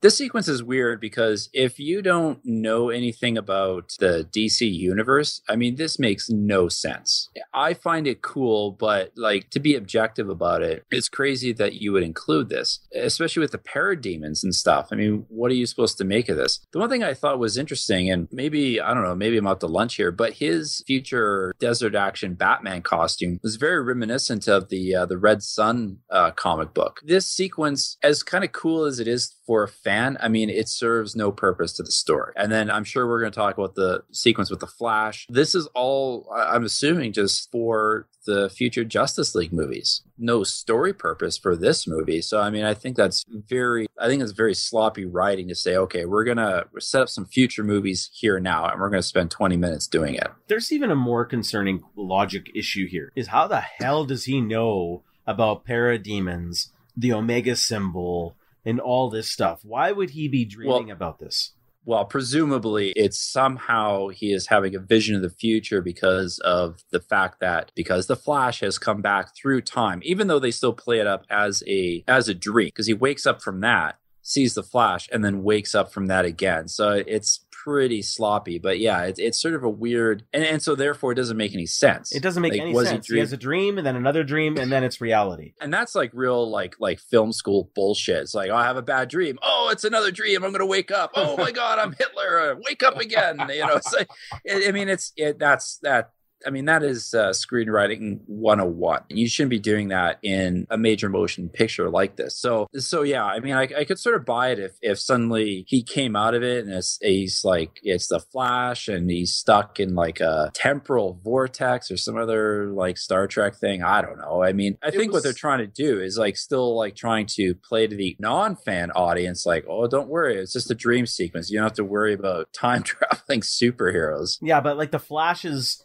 if we want to skip to the Flash, that doesn't even make any sense even to me. You don't even know this guy's the Flash unless you read about it in on the internet. Oh, oh yeah, because he no, doesn't ex- even exactly. look like the Flash. And speaking of the looks, he looked terrible. The actor was terrible. Andrew, I'm gonna take a big guess that you watched the Flash TV show. No, I've never watched a single episode. Okay, so uh, I'm stupid. I watched the Flash, right? I, and I, I was I, confused. I was like, yeah. I'm. I think it's the Flash. Yeah, I'm not exactly. 100%. I enjoy watching The Flash because it's light and it's different and it's fun, uh, even though it's not a great show. Take that back, Harry. Take that back. It's it's it's it's okay. it's it's not the best show ever. It's decent. I'm kidding. But this Flash looked absolutely ridiculous. And how I could you even, tell? I, I, could even see him. What could you dumb. see? I saw a weird mask with stupid horns coming out of his face, or I don't know what the fuck it was. But anyways, I don't even know what he's talking about. Lois is the key, and he's right all the time is he talking about Superman? Like he's right that Superman needs to go down? We don't know. Well, this is well, the other thing. Okay, okay. He never said low. Okay, so when he never actually said low. Context of this movie, that's how you have to interpret it. I I agree that you should, but I almost wonder if they're like, and I've read that they actually this was not part of the original script. They filmed this in the middle of production. Say, okay, we're going to get give a little tease and that makes for sense. the future movies, and it's stupid. and so that's why it yeah exactly it, it's completely stupid. It is ridiculous, and, confusing, and terrible. I am meant to interpret it that he is right about Superman because that's how every most people are going to interpret it. That's how you have to interpret the scene. Is he's right about Superman? You got to go kill him. Well, hold right? on. So that's how you have to interpret it. There's no other logistical reason. Now, if that changes for a future movie, if this is a plug for something else and he's right about something else, then it's a fail here. It doesn't make any I, sense. I don't, I'm going to just jump in here, gentlemen, because I can. He says it's you're right about him. It's about Lois.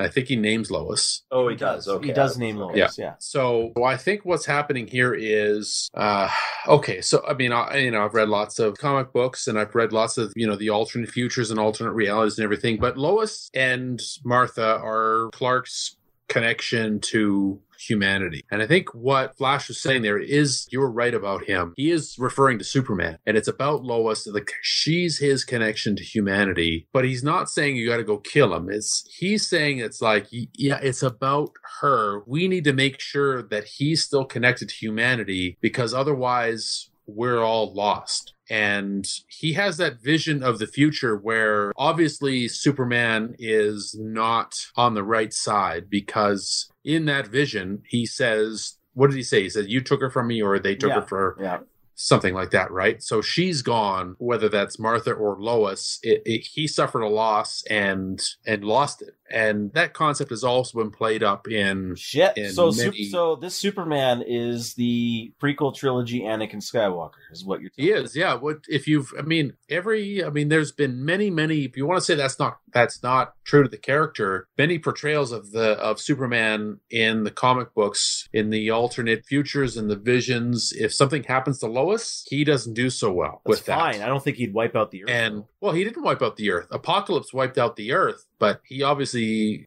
Didn't give a takes that wrong. Well, he, he he gives he gives more than a shit. He gives too much of one. But acting. No, I, I think he, in this good. case, if you want to get into the DC canon, I think what's happened here in the, the vision of the future is that something has happened to make him susceptible to Darkseid's control. Like he's able to control people. There, I can't remember all like exactly how he's able to do it, but I mean, he can't do it to everyone, and he is able to do it to Sup- Superman under certain circumstances. So I think probably that's what they're trying to play up is that because Well, he's think- lost that yeah. connection, then therefore Darkseid can take him over. I think that's exactly what they're trying to play out here is that he doesn't have his connection to humanity, so he's able to be controlled by Darkseid, and obviously that ends poorly for everyone. And I think that's kind of the point of the vision here. And the vision, which I think is it's brought on by the Flash coming back in time, that has an effect on Bruce. He sees the future and borrow a line from the Terminator, one possible future where Superman is not on the right side and Lois is the key. You know, and that's what the Flash is basically saying. As But Lois you know is what? the key. Then it's about her. funny if he has this vision,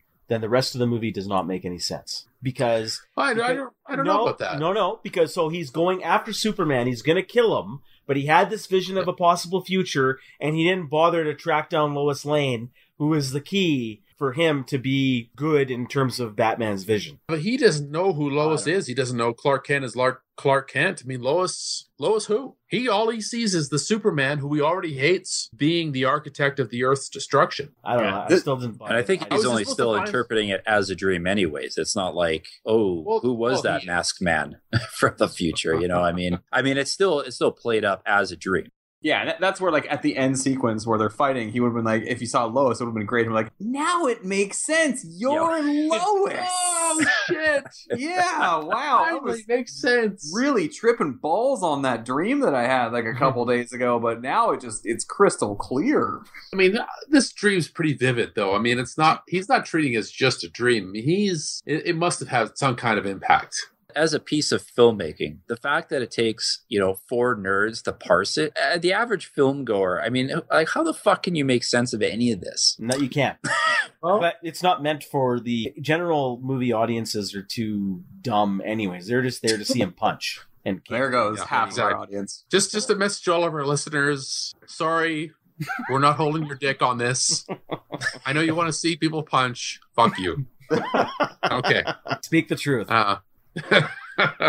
pardon me if I'm skipping anything here. So we come to the Senate hearings. Okay, before before we get to the Senate hearing, believe then you have the Batman chase where he's chasing the kryptonite. Okay, so we- and I also want to talk about the Bat math. The So, bat, the, the, the, bat, math, the Is- bat math, the one percent. If there's even Oh, just a yeah. one percent possibility he's going to destroy the world, we must act on it as an absolute certainty, because then that's what prompts him to go after the kryptonite. So I know he's still all pissed about Metropolis, but since then, Superman has been seen saving people, except for killing that terrorist or maybe some other bad guys. But on a general level, he's not causing mass destruction. He's helping people here and there. I want to get your inputs on what your thoughts on this 1%. I don't mind him going after kryptonite as a backup measure, as a safe measure, just in case he has to use it. But the 1%, I don't get this thing. I'm well, it's like I'm- the gambler's folly, right? Well, there's a one percent chance that I could hit big in Vegas, so I, I absolutely must do it. Yeah. Like, this is the I mean, world's that- greatest that- that is the exact same logic. That is Yeah. the same logic. I call it bat math because what else am I supposed to say? I love that you've coined the term bat math. I think that's fucking fantastic. I would love it if he had a bat abacus. Trade, trademarking, trademark and copyright, trademark and copyright. I, and I think I agree. I think Harry, and I think you know where you're going with this. It's a little goofy, but I think I can understand where we've seen his actions, and right now it seems like he's okay, but he has the power to burn down the house without a second thought. Like he could he could just cut the whole planet in half. He's got to go. There's just no way to reconcile it. He's got to go. So when he meets the Uh, Flash in the future, he can go back and change time. And uh, there's a one percent chance when he travels back through time, he's gonna wipe my parents out, and I'll never be born. He must die. Is that the Bat math? This is what I'm talking about. Bat math. Maybe. May, well, maybe we'll see when he meets the Flash later on. No, but so That's this a question is, for this is character assassination here, man. This is what I'm talking about. No, It no. doesn't make sense. No, but at this at this moment, we I'm I'm pretty sure he's going to come around, but at this moment, he's had this vision of the future. He thinks it's a dream, but he can see it. He's seen the bad shit. He's already predisposed to not be a fan of Superman's power. He's a jealous little bitch. That's what he yeah, is. he, no, I think he is a little jealous. You got to take into account like the character's follies, like Batman's follies at this point is he doesn't believe in the goodness of anything. He sees the darkness, he sees the downside, he sees the dark underbelly of everything. That's how he's programmed because of his whole life and how he's lived. So when he sees this creature from outer space who has unlimited power and no accountability, he's going to see the worst. And he's trying to convince Alfred, like Bruce is convinced 100% that the, he's our enemy. But he's trying to say to Alfred, if it's even 1%, we can't take the chance. So we have to take him out. It's just one guy. We got to take him out because it's not worth the risk. Because that's how he thinks. He's wrong. He sees it that way. Because even though that's he, all he's even known. though he, there's other metahumans out there that Superman could help against, but that's okay. he doesn't know that yet. He will before the final match, though. he doesn't know that now but he doesn't know he doesn't know that before the final match During this scene, he doesn't know that. he doesn't During know scene, right He doesn't now. know that, but later Yeah. he does, and he still goes and wants to kill Superman. well No, but he does what does that have to do he he's probably seen the other metahumans going like fuck i gotta kill four other motherfuckers now shit The world's No, I- greatest yeah. detective would keep a guy like that around and just have the kryptonite why as a backup plan. No, you're not you're- necessarily no, No, he's, no, I- he's thinking no, like Jeff, i gotta take out I- I- everybody one by one by one no way. Jeff, no, I, I agree with you. I, I mean, I, I partly agree with Harry. Uh, The line is dumb, but The I, line I is dumb.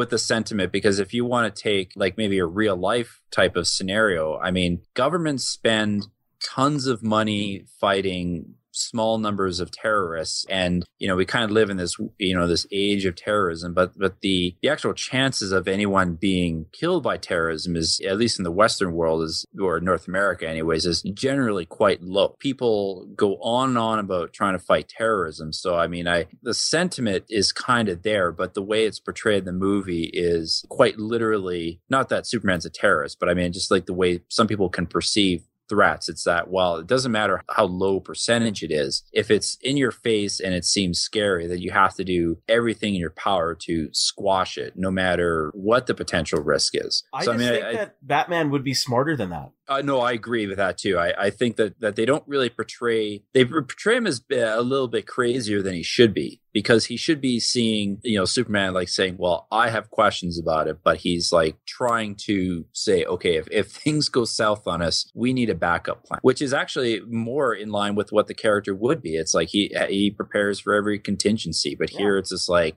no, I don't like him. I'm just, like you said, Harry, he's a jealous little bitch. And he just wants to take him out. andrew what's what's your Yeah. thoughts andrew you, you haven't you haven't piped in here yet I'm just more sighing to myself and just thinking about this movie more and more and more.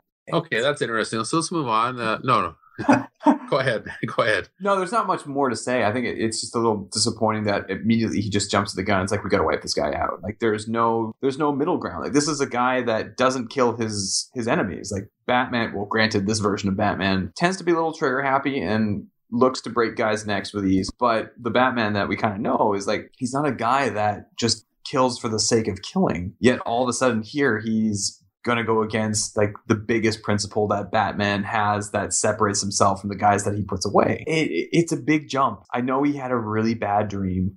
And I it was really messed up. But like still, like there is no type of investigation. Like he's not a detective. He's just like I'm "Fuck a it, hunter. Let's just he just says kill it later. He pretty much admits it. Yeah. I'm a Well- hunter. He says that later. Oh, I, I totally forgot about that. That's a good point. did, sorry what did, what did you say sorry what did you say When, when- later in the movie, when before he actually fights Superman, he visits Wayne Mansion one last time. Alfred comes and sees him, and he talks about the first generation Waynes were hunters, and that's the legacy he's going to go back to and leave by taking out Superman as a hunter. He's not Batman anymore. He's yeah, he's something else. But that's just me. You know what that's interesting you bring up. Is he he's not batman anymore. He is something else because this mission that he's taken is larger than anything he would have ever done before. I think it's kind of interesting that he's taking this upon himself to take out this creature. Batman's not a murderer but superman is not human so he doesn't care. He's an alien. It doesn't matter. That, well, that to me shows that the intellect behind Batman is just absolutely not there. He has no intellect. Well, But how so? I understand about these risks, but oh, but if you're saying now that oh he's an alien, I don't care. Even though he's very much like us, he has rights too. If you just want to get it on a on a level playing field here, eh, you know, I, I don't buy that. I don't like. I don't But it's like not. A, but it's not a level playing field, though, is it? Because Superman could choose to do. You're justifying. wants. Well, no, but he's not doing whatever he wants. So this is the problem I have here. But he he is doing whatever whatever he well, wants. no, though. okay, but in a sense, yes. But as I said, he's still saving people. It's like if he was just sitting around still causing all the damage he did in the first movie, then I would agree with you. There's no justification here for Batman's actions at all. And that's where I think some backstory, like some a, a movie leading up to this, like perhaps like how Robin died and Batman still holds himself accountable, is that he had a chance to take out Joker and he didn't, and like Joker wipes out hundreds of people and he holds himself accountable for not being able to make that ultimate decision to wipe out a guy that takes out arguably his uh, well Robin was saying is his closest relative, but it costs him dearly because he isn't willing to pay that price. So for here, he's not going to take that chance because this is humanity that's at risk. And that's why he's going to cross that line finally. And so he's turned into not the bat, he's gone from the Batman that we know to this vigilante hunter. And that's where it's like there's a lot that they could have done to build up the situation that would provide great context. But it's just such a, a paradigm shift for Batman that you're like, what, what, how did that just happen? What? Yeah, he's already opposed to this thing that calls itself Superman. He's already opposed to what it's done. I mean, he's a thing to to Batman. He's a he's just a creature who's caused destruction. He's brought the war to Earth. So again, He's- you're missing. he's a point. danger. But he, since then, has he not been helping people? Yes, he has. So if we, I mean, as we go forward here, I mean, there's also the question of does he balance? Does that balance the scales? I guess in Batman's view, he how many people died in Metropolis, and how many people has he saved? Whether what's true or not isn't really the issue here. It's it's Okay, what so- he thinks. It's like okay. He saves a cat out of the tree. Everybody cheers. But tens of thousands of people have been destroyed in one instance, and he's saved a couple of cosmonauts and And uh, okay, so a couple of people out of burning building. You're telling I mean, me I'm Batman, saying Batman is then the dumbest motherfucker on the planet. He's the dumbest No, superhero saying- ever. He is the He's shittiest superhero. He is dumb because he he's should just, know that he's just calling okay. as he sees it. Okay, but Superman was oh he caused the destruction by himself, or was he also trying to help people because Zod and company were coming and invading the fucking planet? So I'm not. Impossible to know from his perspective. Then he's the dumbest detective ever. Batman's no, better than the dumbest that. detective Oh, no. He can only know not- what he not- can know. not- How can he know what he was doing in the Battle of Metropolis? Oh, so That's- that's I guess, I guess the other guys there, Zod and company and stuff, they weren't there. He didn't see. He didn't see. He could. He could do his investigations there. Lois was there. He could find out stuff. This is Batman. He pulls shit out Well, of his ass all the time to solve riddles and puzzles. So hey, Well, what, what do you? He could find out stuff like that. Doesn't doesn't doesn't mean anything. Like he was still he holds him responsible. I mean, he we would talked about I Man of get the Steel. I mean, everybody, but everybody said in Man of Steel, everybody who watched it, everybody said it was Superman's fault. And now we're saying, oh, oh Batman should know. You're, you're, you're not getting me. It is Superman's fault that it, it- the way it was portrayed in Man of Steel, he didn't try and send the fight somewhere else. That's his fault. In the grand Yeah, scheme of things, you can't just seeing. sit there. Well, then, then he's then he's just like everybody other dumb motherfucker on the planet. Well, hold on a second. Okay, but hold on, guys. Hold on. Like we, we could talk about this point all day. I mean, I think I think actually it, it's weird that you're both right on this point. I think it's just a problem with the way the story is portrayed. I think from the Batman perspective, it's not just the fact that he battled Zod Metropolis and, and bad shit went down. It was all. It's also the fact that he's virtually unstoppable, but he has no we kind of see we sort of see his perspective but we're also seeing like the other side of things we're seeing superman how can he not sort of how can you not see how good superman is and so this is just sort of like the poor writing here superman hasn't really done anything but you can kind of take like a a low level view of it and say, well, yeah, okay, if I guess he turned bad. It's just a problem with how it how the whole thing is written. There's I a lot of nuance that should be going on here, and we're not getting it. Agreed, hundred percent. But in terms of Batman himself, why doesn't he just a more logical Batman? More calm and intellectual Batman would say, I'm getting my kryptonite as my backup plan. If this guy ever gets out of line again, he's dead. He hasn't done anything since Metropolis except okay things. No, I, No. I, I agree. And, And and then again, if- I think this you know what I mean? back But now I'm gonna attack him. writing. That it's that's just bad writing, and it's a bad Batman. I'm sorry. Oh yeah, no, it is. And the other thing is that this is the other problem with the movie in general is that they take a lot of imagery from Dark Knight Returns and other various Batman and Superman comic books. They use a lot of the imagery without any of the real reasons as to Yeah. why those images exist. What you have is is this grizzled Batman. I think they try and explain it with like, well, hey, you know what? There are no good guys anymore. There's only like, you know, there are no good intentions, right? So I think they try and explain it that way and it's a little sloppy. So I mean, I, I again, like I sort of see Batman's sentiment about it, but the portrayal is just not good Batman portrayal. Not even that. Alfred's even saying the same thing. He's not our enemy. Well, Alfred's a ghost, so he doesn't really. Anyways, why don't, why don't, why don't we of- why why don't we move on? Because I'm sure we can talk about this a bit more in our closing thoughts. But uh, Jeff, we were at that bat chase with the Kryptonite. Does anyone want to comment on that chase? Other than Batman driving his car through somebody else's car, probably decapitating him. and into a guy's face. He drove his the Yeah. Batmobile He into drove a someone's guy. face. You know Yeah. what the funny thing is? Is I found that he put that tracker on. Batman normally would just probably just track the vehicle to wherever it is and then steal it at the warehouse. But then he goes through the whole chase and then as he as you're talking about, yeah, he killed people along the way and stuff like that, but then he actually plows through the truck he's tracking and through sheer dumb luck, he did not It's dislodge only the tracker. I found oh my god, is this is just a ridiculous scene. That's was- what we call bad accuracy. Yeah. Fucking Yeah. nailed it. Yeah, you nailed Yeah, it. he nailed. Batman, he knows where to put that tracker. He knew he was going to drive through that truck later. He knew where to put it. A little goofy just to put a car chase into the film here. It's unnecessary. I mean, it, it's a cool chase, but yeah, uh, logically, it, it falls apart. And that, but then how about then the first meeting? Because this chase then ends with Batman meeting Superman the first time. I, I actually Yeah. laughed out loud because I thought it was kind of corny the way he turned around the corner and then Batman, I mean Superman was there, and then you just see the look on Ben Affleck's eyes. He's like, ah. you think he actually got aroused, and then he actually stepped on the on the gas and then bounced off of him. Who Batman got aroused? Yeah, I think so. Or Ben know. Affleck? Or Ben Which Affleck, one? of the two. Oh yeah, the sexual tension was palpable in that yeah, that's why he asked him, "Do you bleed?" oh god. Okay, okay. You guys walked into that one. You walked into that one. I don't think we Actually, I, I was a little disappointed with the scene. I mean, I did like the scene with the Batmobile hitting Superman. I mean, again, like I'd seen that that scene had been. Uh, I think I saw it on like Jimmy Kimmel or something like that. That scene, and so I thought, okay, in the movie there'll be a bit more dialogue. Or it's like, no, that was it. He just he basically Superman just let Batman go. Well, I kind of like the scene. He's like, bizarre. the bat is dead.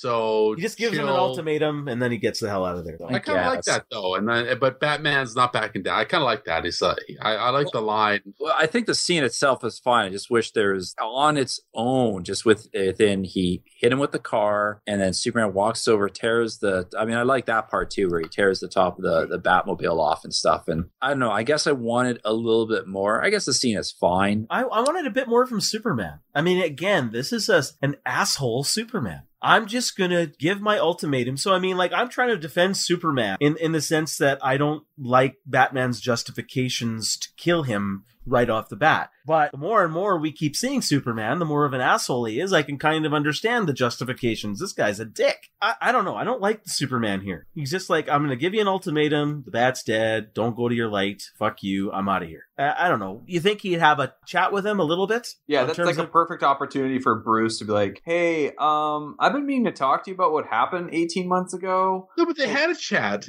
Superman's like, "You're done. This is mercy. Go back to the fucking cave and don't come out again." That's the chat. Like, so this don't- is Superman. Again, we're talking about now let's go back to the arc from Man of Steel to here. So I know it's only a year and a half later, but is this who we want Superman to be? I know It's not a question Su- of who we want him to be, but who is he? He's an ass.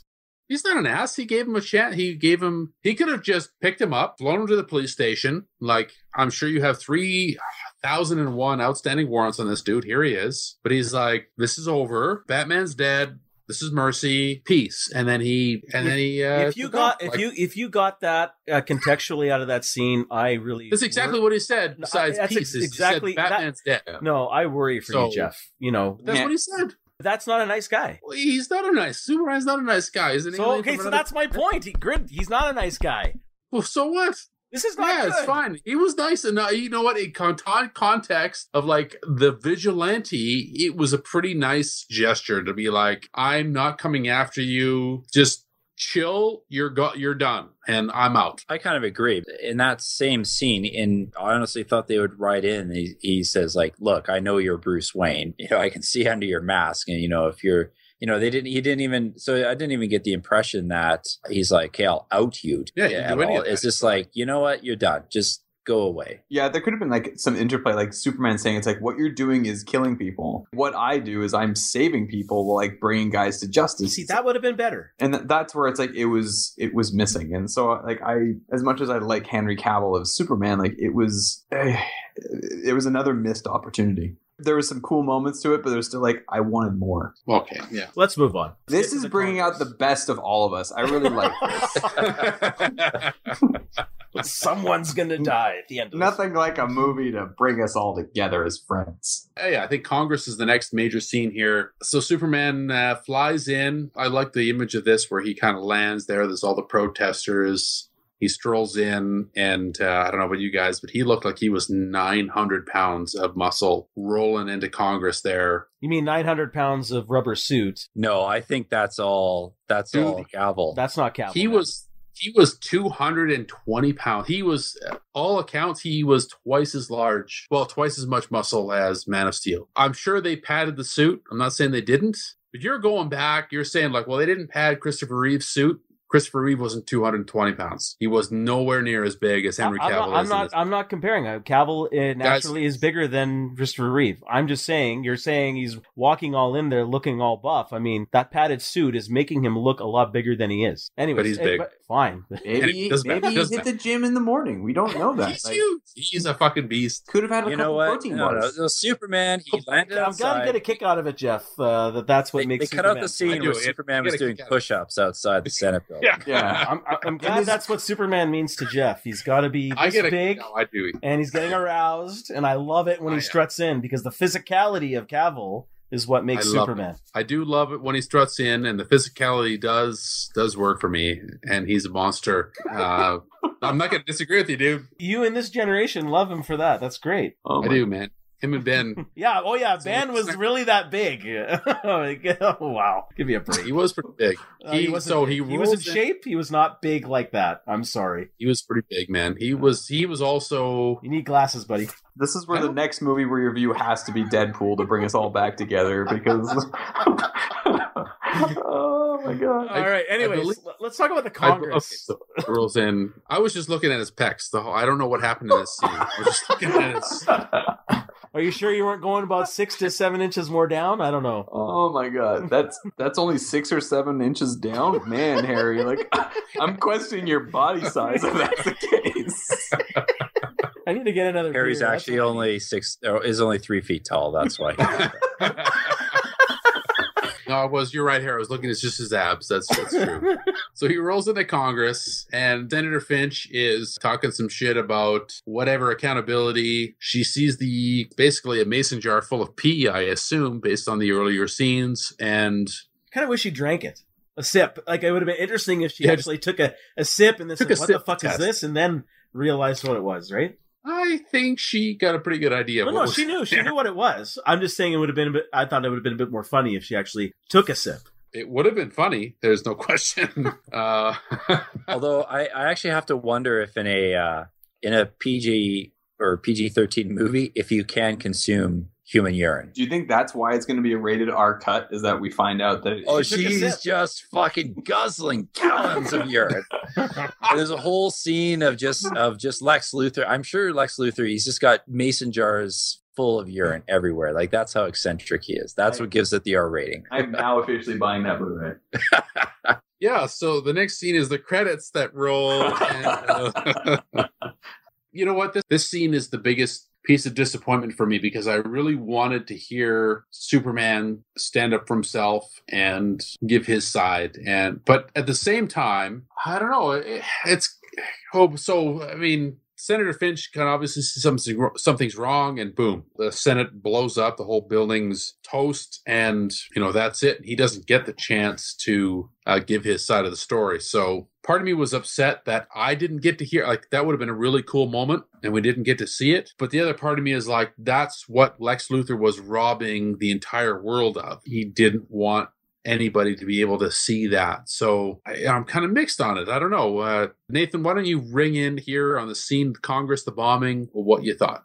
Well, that's kind of an interesting take on what the purpose of this scene is, because I mean, I, for the life of me, I can't understand what this scene is supposed to do because again like like what is lex luthor's end game here with blowing up the senate building or is it senate or congress i don't know whatever uh, what? Okay, but um, I think it's Congress. I think it's oh, okay. I, am just going to alternate between both. I mean, but um, because are people supposed to blame Superman for this? You know, ostensibly an act of terrorism against him. So it, it's very confusing. I thought because then again, it, or is it is it Luthor eliminating a roadblock in his path to destroy Superman, Senator Finch? But I agree with you, Jeff, that it, it's disappointing that we don't. You know, Superman has said all of it has had two lines in the whole movie up to this point. It would have been nice to see him defend himself in front of his detractors. You know, even if it's only a couple of lines. Harry, what do you think? Agree with you guys. Um, I wish that he was given a chance to defend himself, but I agree that's why Luthor set off the bomb at that time. It deprived everybody of giving him a chance to defend himself and what he stands for. The funny thing is, is I don't want to get it again, don't want to rehash it, but I really don't think even he knows at that point what he stands for, anyways. So I also found it funny that when the bomb blew up, he just kind of stood there wooden. I was hoping for a little bit of a reaction instead of just like a feigned disappointment from Cavill. And you would think that Superman would maybe try and I know mostly everybody died, but you think he'd try and immediately react and try and blow stuff the fire out and do something. I know that's not the point of the movie. It's just disappointing over and over again for me seeing Superman portrayed this way. The immediate next scene, so it's related to this, is when the Congress blows up. You see Batman get that letter saying you let your family die. Uh, so again, another thing here is can't he see he's being played at this point? So uh, again, something that's uh, irks me a little bit, but that's all I got to say.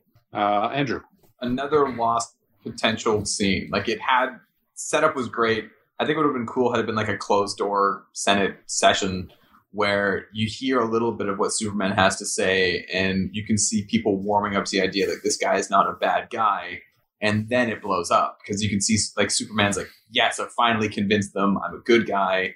I know the intent of the scene, and I think maybe it had a part that Lex Luthor was just trying to show Batman because he wanted the two of them to to fight that like Superman was a dangerous guy. It was just it was a letdown. Like it they killed off Holly Hunter, which her character was great. It was telegraphed as soon as I think Lex met that guy for the first time, and you could see like he was going to use him for some diabolical scheme. And as soon as you saw him in the, in the Senate build in the Senate room, you're like, okay, this is it's going to blow up. It was another yes, this looks great shit, I can't believe they did that. Actually, you know, one thing that's interesting is it's sort of the central premise of this whole movie is that uh, Holly Hunter's character is her character is, you know, does the world need Superman? Is he a threat? Is he our savior? And then we blow her up. We get rid of all those ideas and we just go to uh, punching in the face. Right. So I think it's a great like meta analysis of just hmm. killing her character. Yeah.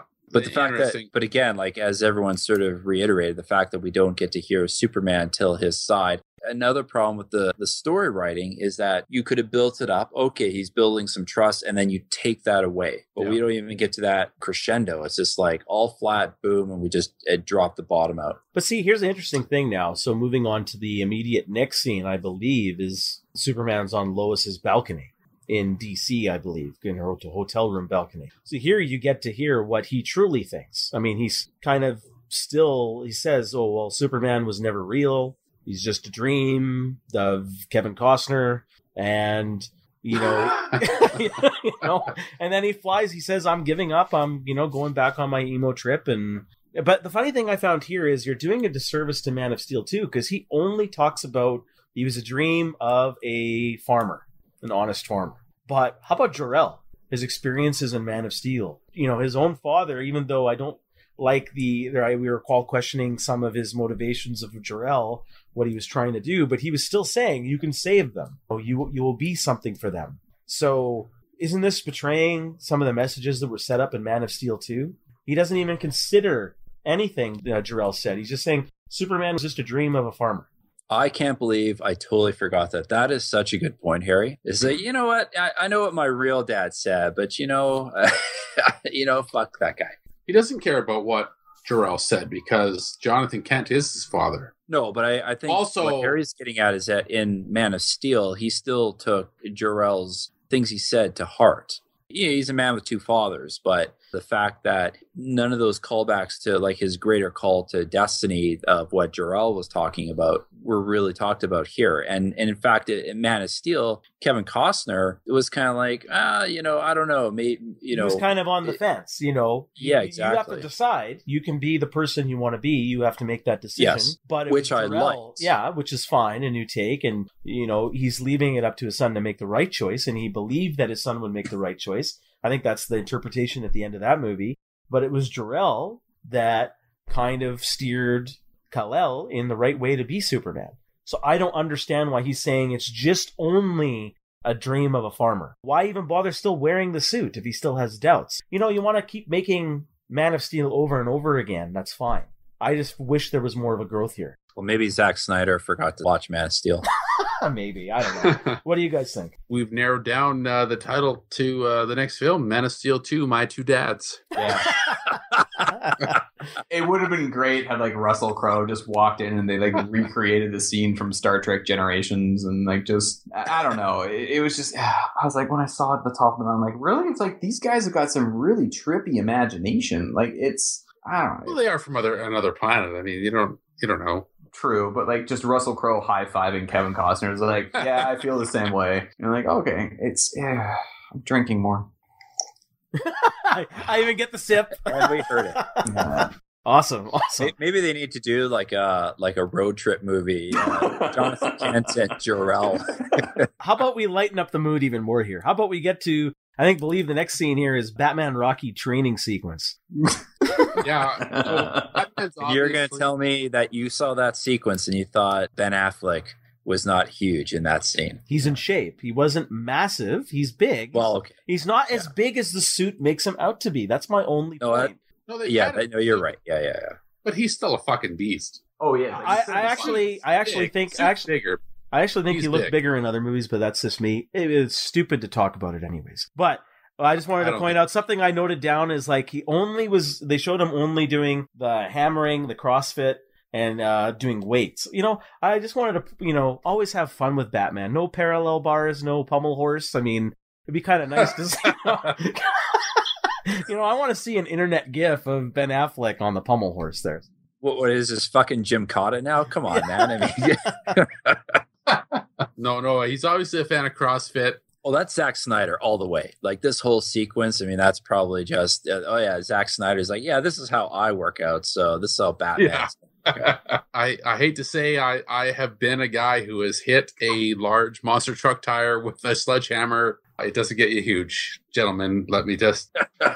Okay, so Batman's working out. He's getting. It's just like the movie. It's just like the movie. It's just kind of. Yeah, like, where the fuck are we? So Batman's getting huge. He's gearing up for the final battle with uh, with Batman or with Superman. Sorry, he's got the kryptonite. What about the montage? He's training, but they're also breaking down the kryptonite and weaponizing it. I actually thought this was really kind of neat. You know, the kryptonite wasn't easy to to weaponize, so they had to you know use a giant laser, break it down. I thought it was kind of cool. Anybody else want to weigh in on the uh, the construction of the kryptonite weapons? Okay. Was Nope. Not a bad scene, not a great scene. It was it was okay. Interesting. It was quick, so it's okay.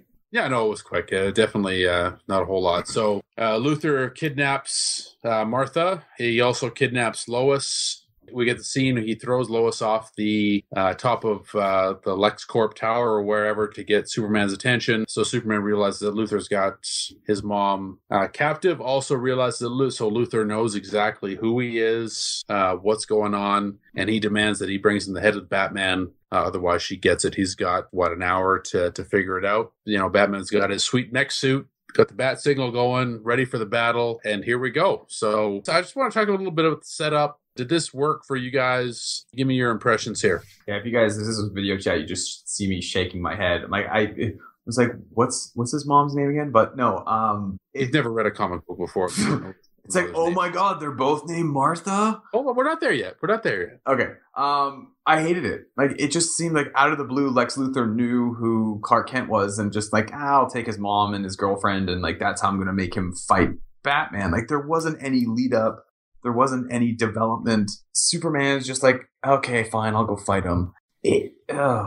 No, no, he doesn't say that. He says he's going to go ask for his help. Yeah. Okay, but- so uh, let me chime in here, Jeff. He does talk to Lois. He did say he's going to ask for his help, but if not, he's going to kill him. I watched. I, Uh, he I- didn't say he was going to kill him. Yeah, he he said, says- I'm going to go ask no, for no, his help. no, no. He said Or no, or I have to kill him. Yeah. That's or. I would have to give, but Not he would. was, He the way he said it was him. like that would be my other choice, but he wasn't. He wasn't married to that. He didn't want to do it. I would argue that after trying for one instance of talking to him, then after that, it was just he didn't care. He had plenty of opportunity to keep talking. As he said, if I wanted you dead, you'd be dead. Yeah. So then he doesn't keep talking. But he didn't kill him. So he doesn't keep talking. He doesn't keep saying, I need to ask for your help. Doesn't happen until the spear is about to be plummeted into his body. Then he finally just says, Martha, just save Martha. That's it. But he had like, what, another five minutes of opportunity to say stuff. He didn't say it at all. Yeah, he could have been like at the very beginning. He was like, "They have my mom," and they're like, oh, "Okay, now I get To it." be this fair, makes sense. Yeah, to be fair though, I mean, he did try when he first landed and Batman did that Sonic thing on him.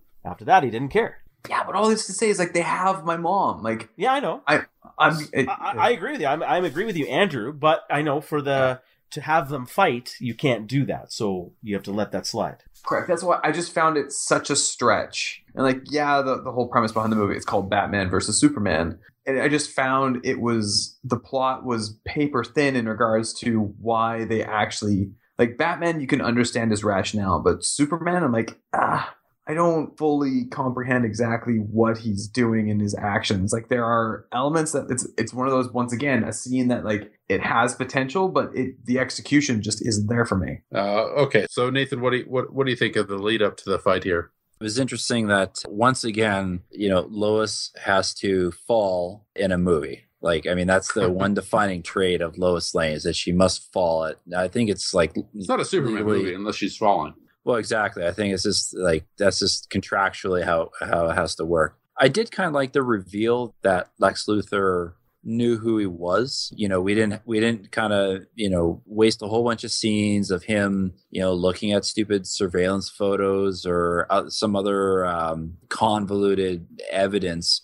It, it's just he kind of knew. Yeah, I know. I, I, Jeff, I agree with you. I mean, I think the context of what he's saying is that I'm to have to ask him for help, but yeah, I might have to kill him. That's not really his intent. It's just like, oh shit, if this is this might go south on me, and that's sort of his last resort. I mean, I think the the the words themselves, I I guess maybe are interpreted one way or the other, but I mean, I I prefer to interpret it as I want to try and make uh, the best of a bad situation here. Yeah, that's kind of the way I, I took it too. Is you know I'll do it if I have to because obviously she's more important than this guy, but uh, I'm going to do my best. Yeah, we don't need to get into the details of the fight, but uh, the fight occurs. So we get to the fight, the battle. What's your? Let's just go start to finish here from when Batman busts out his sonic weapon to right when he grabs the kryptonite spear. What's your take on the battle between the Titans here? I really liked it. I actually wish there was more of it. I don't want to say it was a letdown for me. I think the only letdown was that it was not. We had to wait so long into the movie to get to this Titanic fight, and it's so short. There, are a couple of things I really liked was one scene in particular when Batman is punching Superman in the head and the kryptonite gas is wearing off. So Superman just is reacting less and less to the punch. I mean, it, the look on his face, and it was a slight, almost comedic moment in this heavy comedy of a movie. Couple of the other bits and pieces, yeah. I mean, it's a little, it's a little fuzzy. I mean, by that point in the movie, I mean, I was just so inundated with with stuff. It was, it was sort of hard to remember, but it kind of felt like what I remember from comic books growing up. You know, it borrowed a lot of the imagery of comic books, maybe not with any of the true meaning behind it, but I liked it. I know other people don't really like it all that much and think it's a letdown, but I don't know. Those are my thoughts. All right, Perry, what do you think?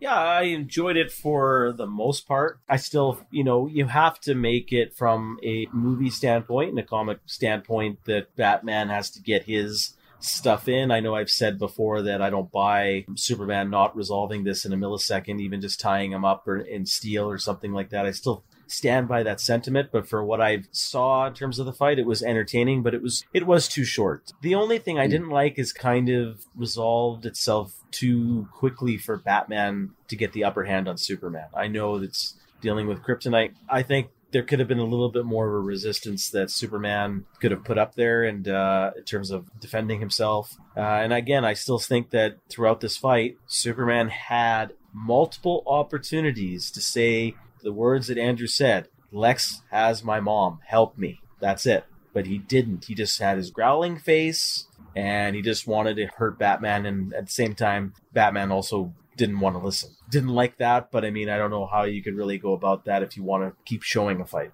The reason I say I was disappointed is that it was just uh, similar to what Nathan mentioned. Like, we waited such a long time, but then it was also really short in comparison to how long the movie felt. Like, the movie felt really long in comparison. Like, it was two and a half hours, but there are certain movies that that duration goes by really, really quickly. With this movie, I felt as if it dragged on, and to have this fight be as short as it was in relation to the rest of the movie, it was billed as Batman v Superman, and the fight was how long? Maybe It was five, think- six minutes. yeah, it wasn't that long. The abrupt end to it, ah, there are elements that were super cool. Like I, I did like everything that they showed, but I just wanted to see more. Like there was so much of a build up, and it was so quick, and it ended even quicker. Like I love the end of the Dark Knight Returns. The ending to that fight's pretty cool. And this one, it was just like all you had to say was Martha, and Batman's like, "What did you say?" Why don't we touch on that? Hold on, that's a separate piece, I think. So we'll get to that point after. I was also I- I-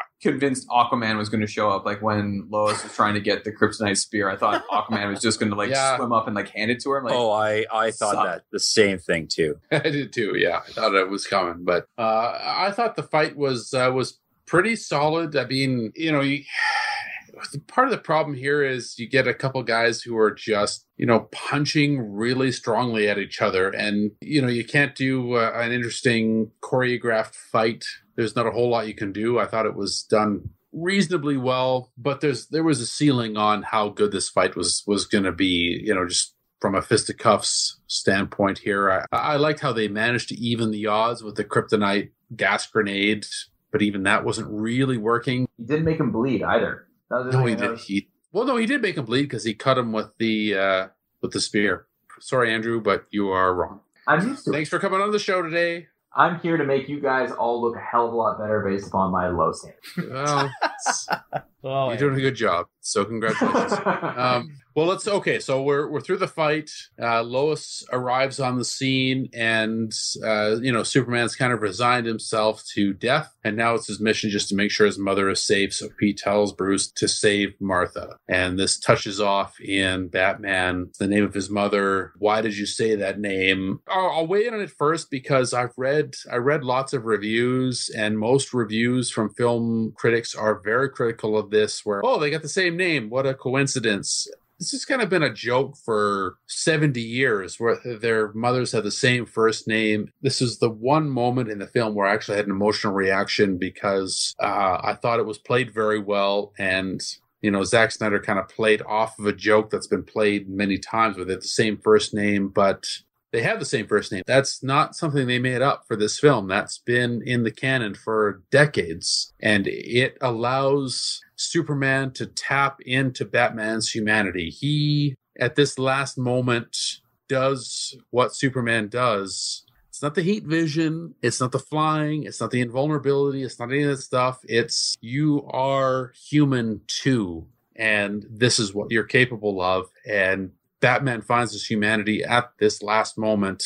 I thought it was great. I I don't know that maybe that's just me. Uh, Nathan, what was your thoughts here? I completely agree with you because it's something that's in canon and they kind of use that to their advantage, right? So, I mean, it would have been, I mean, I would have hated it if they didn't have the same name, but then for this movie, they, they did make it. But I thought it was a nice way to I mean, there's probably better ways to resolve their conflict earlier in the film, but the way that this played out, I thought, given what the rest of the movie is, I thought this worked really well. Harry?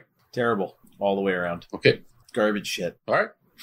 Um, I didn't like it at all. I don't buy that that should change. I know that all of a sudden he's, it's very cliche in my opinion, that all of a sudden he's just transported back to as a child. I don't know how that nullifies his stupid bat math earlier because the 1% risk is still there. I know it's supposed to make him realize that, oh, this guy is kind of like me or like any one of us. I get that but doesn't change any of them. The motivation isn't there from what I've seen before from this character of Batman to all of a sudden stop from killing Super. No, but it but I think in in Batman's mind it it humanizes him. I mean, I I kind of agree that like the film has some problems with the bat math leading up to this point, but I mean, I think the reveal here is that Batman is now seeing Superman in a, a in different light, light. Yeah, yeah I, I get Yeah. it, but this shouldn't be the key to him realizing that who Superman is. I think that's a cop out on the character of Superman and the intelligence of Batman. But that's the problem with the movie is is this is how it's been constructed up to this point. I think it's just a failure of the whole movie, and I didn't like the scene. I didn't I didn't buy it. I get what you guys are saying, and I get what Snyder's trying to do here, but I didn't like it. Andrew, what's your take here? So it's another one of those scenarios where the execution I, I can, based upon personal stuff that's happened to me in the past with my mom, like I can see like the emotional impact like of that moment where he realizes like there is a human side to to Superman, like what he's doing isn't right. It did have an emotional impact with me. I'm not going to deny that. It's not how I wanted that fight to end How did you want it to end? as I said, I did like the Dark Knight in comparing it to the, the comic. I don't know how they could have ended it in in that way. I'm not paid the money to, to, to write these things. it was very abrupt, but I think that if you're gonna steal one thing from The Dark Knight Returns, is that he leaves Superman beaten. He would take that kryptonite spear, he could cut him the way he did on his face and say, if you ever get out of line or whatever, just remember, I'm always gonna be here to rein you in. Or something along those lines. Instead of he was just going to kill him. I think that would have been and then you could have Lois come in or something else happening and he realizes that, oh, you know, okay, your your mom's kidnapped and I'll help you. You know, it's funny that you bring that up, Harry, because that line from the end of Dark Knight Returns, that's how they announced this film. Yeah. Was that dialogue, and then they don't use it for the movie. Kind of Never hilarious. That would have worked a lot better. And I'm not even the biggest fan of that comic book. What was the word you used for that comic book? Overrated garbage. It is overrated. Yeah. I won't go as you know, I'm just joking around. It's not garbage. I just say it's overrated. No, you didn't say it was over. Oh, you said it was overrated garbage. Yes, Yeah. that's true. You said it, Yeah. Anyways, But it wasn't garbage shit, which is what you. That was Attack of the Clones. Normal rating. That's, That that's was it. Attack that of was Attack of the Clones. Well, that's Yeah. justified. That's justified. Yeah. So Nathan, what was your take there? I agree with you that it was a nice in canon way of resolving the fight. I think the point of the scene, again, because there's no nuance to this film at all, is for Batman to kind of snap out of his stupor and see uh, Superman in, in a, a human light, right? I mean, and now that he sees Lois Lane there, Superman is no longer sort of this abstract threat anymore. Yeah, I mean, I, I think Harry's got a point there. It would have been cool if they had ended it the same way as in The Dark Knight Returns, but I don't know. Maybe we should just move on. That's a tough one. Uh, okay, so now they're BFFs, and it's time to wrap it up. So we've got the facility that's constructed around this, the the Kryptonian scout ship is spitting lightning. Shit's going down. Lex has uh, Martha Kent prisoner, so it's uh, Batman's mission to go off and rescue Superman's mom. It's Superman's mission to go and check out what's going on at the scout ship. Batman detects the tech. He finds where, and Alfred, uh, they find where Martha's being held captive. And he shows up at the abandoned warehouse. Let's talk a little bit about the fight scene. This is sort of the most extensive action scene we see with Batman. Uh, Harry, what did you think of uh, how this action scene is handled with uh, with Batman? Best action sequence in the movie, hands down. Everybody who's a Batman fan will like this scene. It is well executed. Batman is very agile, very physical, like you haven't seen him before. It was very Mm. good. And Snyder filmed it very well. So he was a that's one thing Snyder can do is film physical action set pieces, especially when they're real. Like they're not all CGI. Like he can actually frame a shot very well here. And um, this is my favorite set piece in the well done. Yeah, I, I think I have to agree with you there. It's brutal. It's very visceral. Uh, again, yeah, there's there's not too much CGI used here. Very well framed. It's a very Batman type of fight scene where he's just messing up some dudes. Unlike the Dark Knight movies from Christopher Nolan, you can you can kind of see the action a little bit better. I love this. I think this was one of the best. If I'm, I'm going to say, I think it's the best Batman action sequence we've seen on film. Like it reminded me a lot of the Arkham games. I love the Arkham series, but it just showed the swiftness and brutality of Batman, and but also the efficiency. I, I just thought it was a perfect representation of like how Batman can be such a badass in a large group, and it showed his ingenuity. It showed the relationship with Alfred. I really like this sequence. It's one of those where it's like after, as I said, like a slight letdown. Like I would have loved to have seen this being like an opening opening type sequence of Batman just to show the level of combat skills that he has. But I came out of that sequence like, okay, Batman's kind of redeemed himself here. Yeah, as a longtime Batman fan, I agree with Andrew. This is probably one of the best, if not the best, action sequence featuring Batman. I mean, he's got, I mean, he's got all his like great fighting gadgets. Mean, he's got gadgets up the yin yang here, like with on the guns and stuff. And then like there's a bit of a stealth element where they didn't realize that he came up through the floor as well. And the brutality of as well. I mean, this is Dark Knight Returns esque where he's just a much more brutal fighter and just is there to hurt people. So Superman confronts Lex Luthor in the uh, Kryptonian scout ship, and they have a they have a The little Kryptonian chat. hot tub, I think. yeah, the Kryptonian hot tub. I'll tell you what, I, there's hot tubs I'll jump into, but this is not this is not one of them. You know, Luthor is obviously upset, and, and uh, the line is if if man won't kill God, then the devil will do it, and he reveals his master plan of the uh, genetically engineered creature, which he calls Superman's Doomsday. So obviously, we get the uh, the callback to the Death of Superman storyline way back in the '90s, and they start throwing down with this creature. Nathan, why don't you lead us off here with the reveal of Doomsday and the start of the final battle here? the reveal has no impact because you know it's it's going to happen. In the earlier sequences, when you see Lex gaining access to the ship and he's just doing weird stuff, cutting himself, and he's very it's very emo, cutting himself. He's got Zod's naked body there. Again, there's something missing here that we're not seeing. Why he's doing any of this? I mean, it seems to me that there are missing scenes where he's being told about Doomsday because it almost seems as though he knows that this would be the final product. The reveal doesn't have a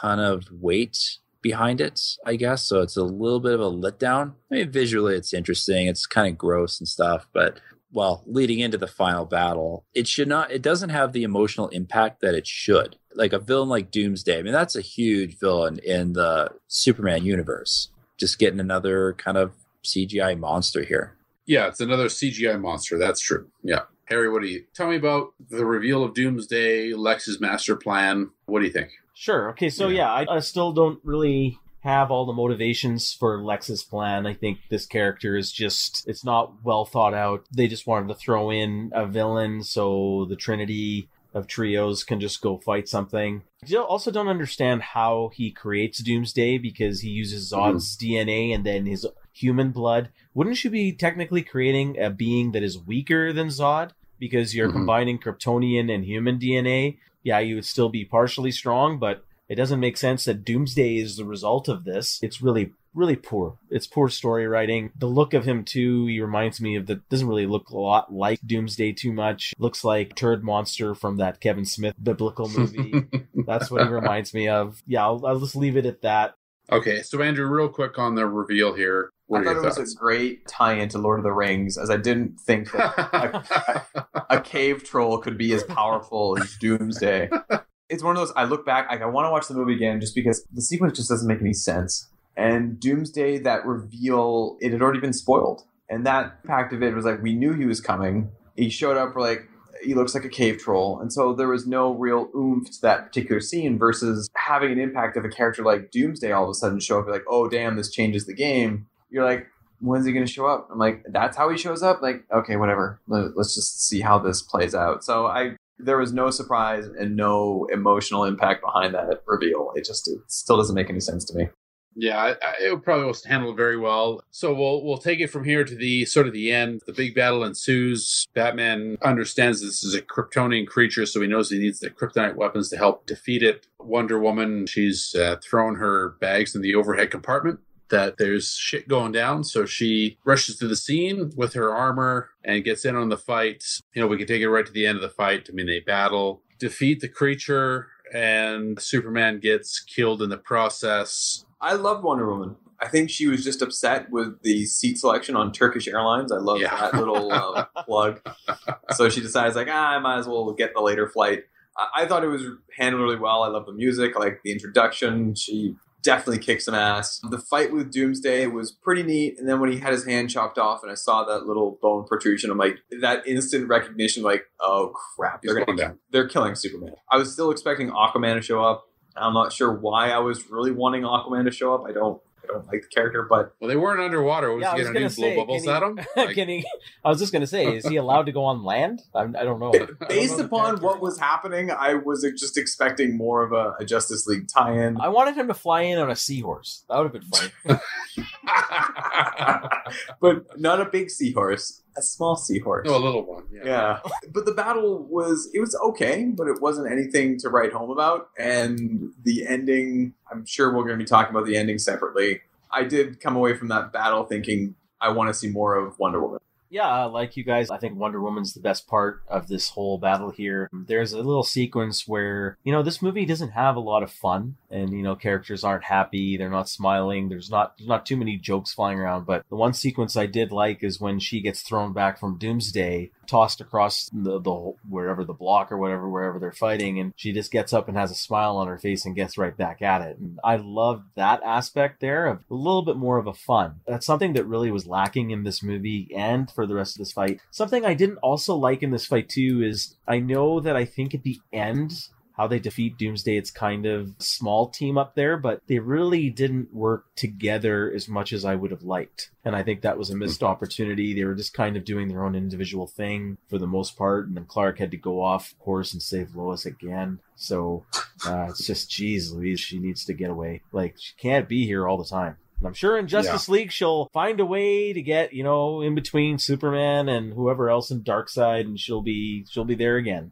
on the other side of the. She'll find a way to get into trouble. But I think the fight overall was a bit lackluster. Regarding Superman's death, very disappointing. There was no real build up to it. It's just like goes looks at Lois. You are my world. I'm gonna take the spear and go ram it in him, and he gets stabbed. It's kind of my cousin. I watched it with my cousin. He looked at me. He was all excited because you know he grew up reading the Death of Superman comics that I gave him and stuff like that, and he was all excited and thought it was great, and I was just kind of bored. It, it really didn't hit home for me, or Hmm. I didn't feel anything. I thought it was a bit big letdown for such a huge pivotal moment. I thought it was very poorly handled. Two things off the bat that annoyed me is that they twice made reference to where the battle was happening. No one was around. Yeah. And this was kind of like, oh, okay, well, everyone complained about Yeah. people getting killed in Man of Steel. So, oh, yeah, downtown Gotham, oh, it's, it's after work. So it's deserted, which would never happen in a major city like that.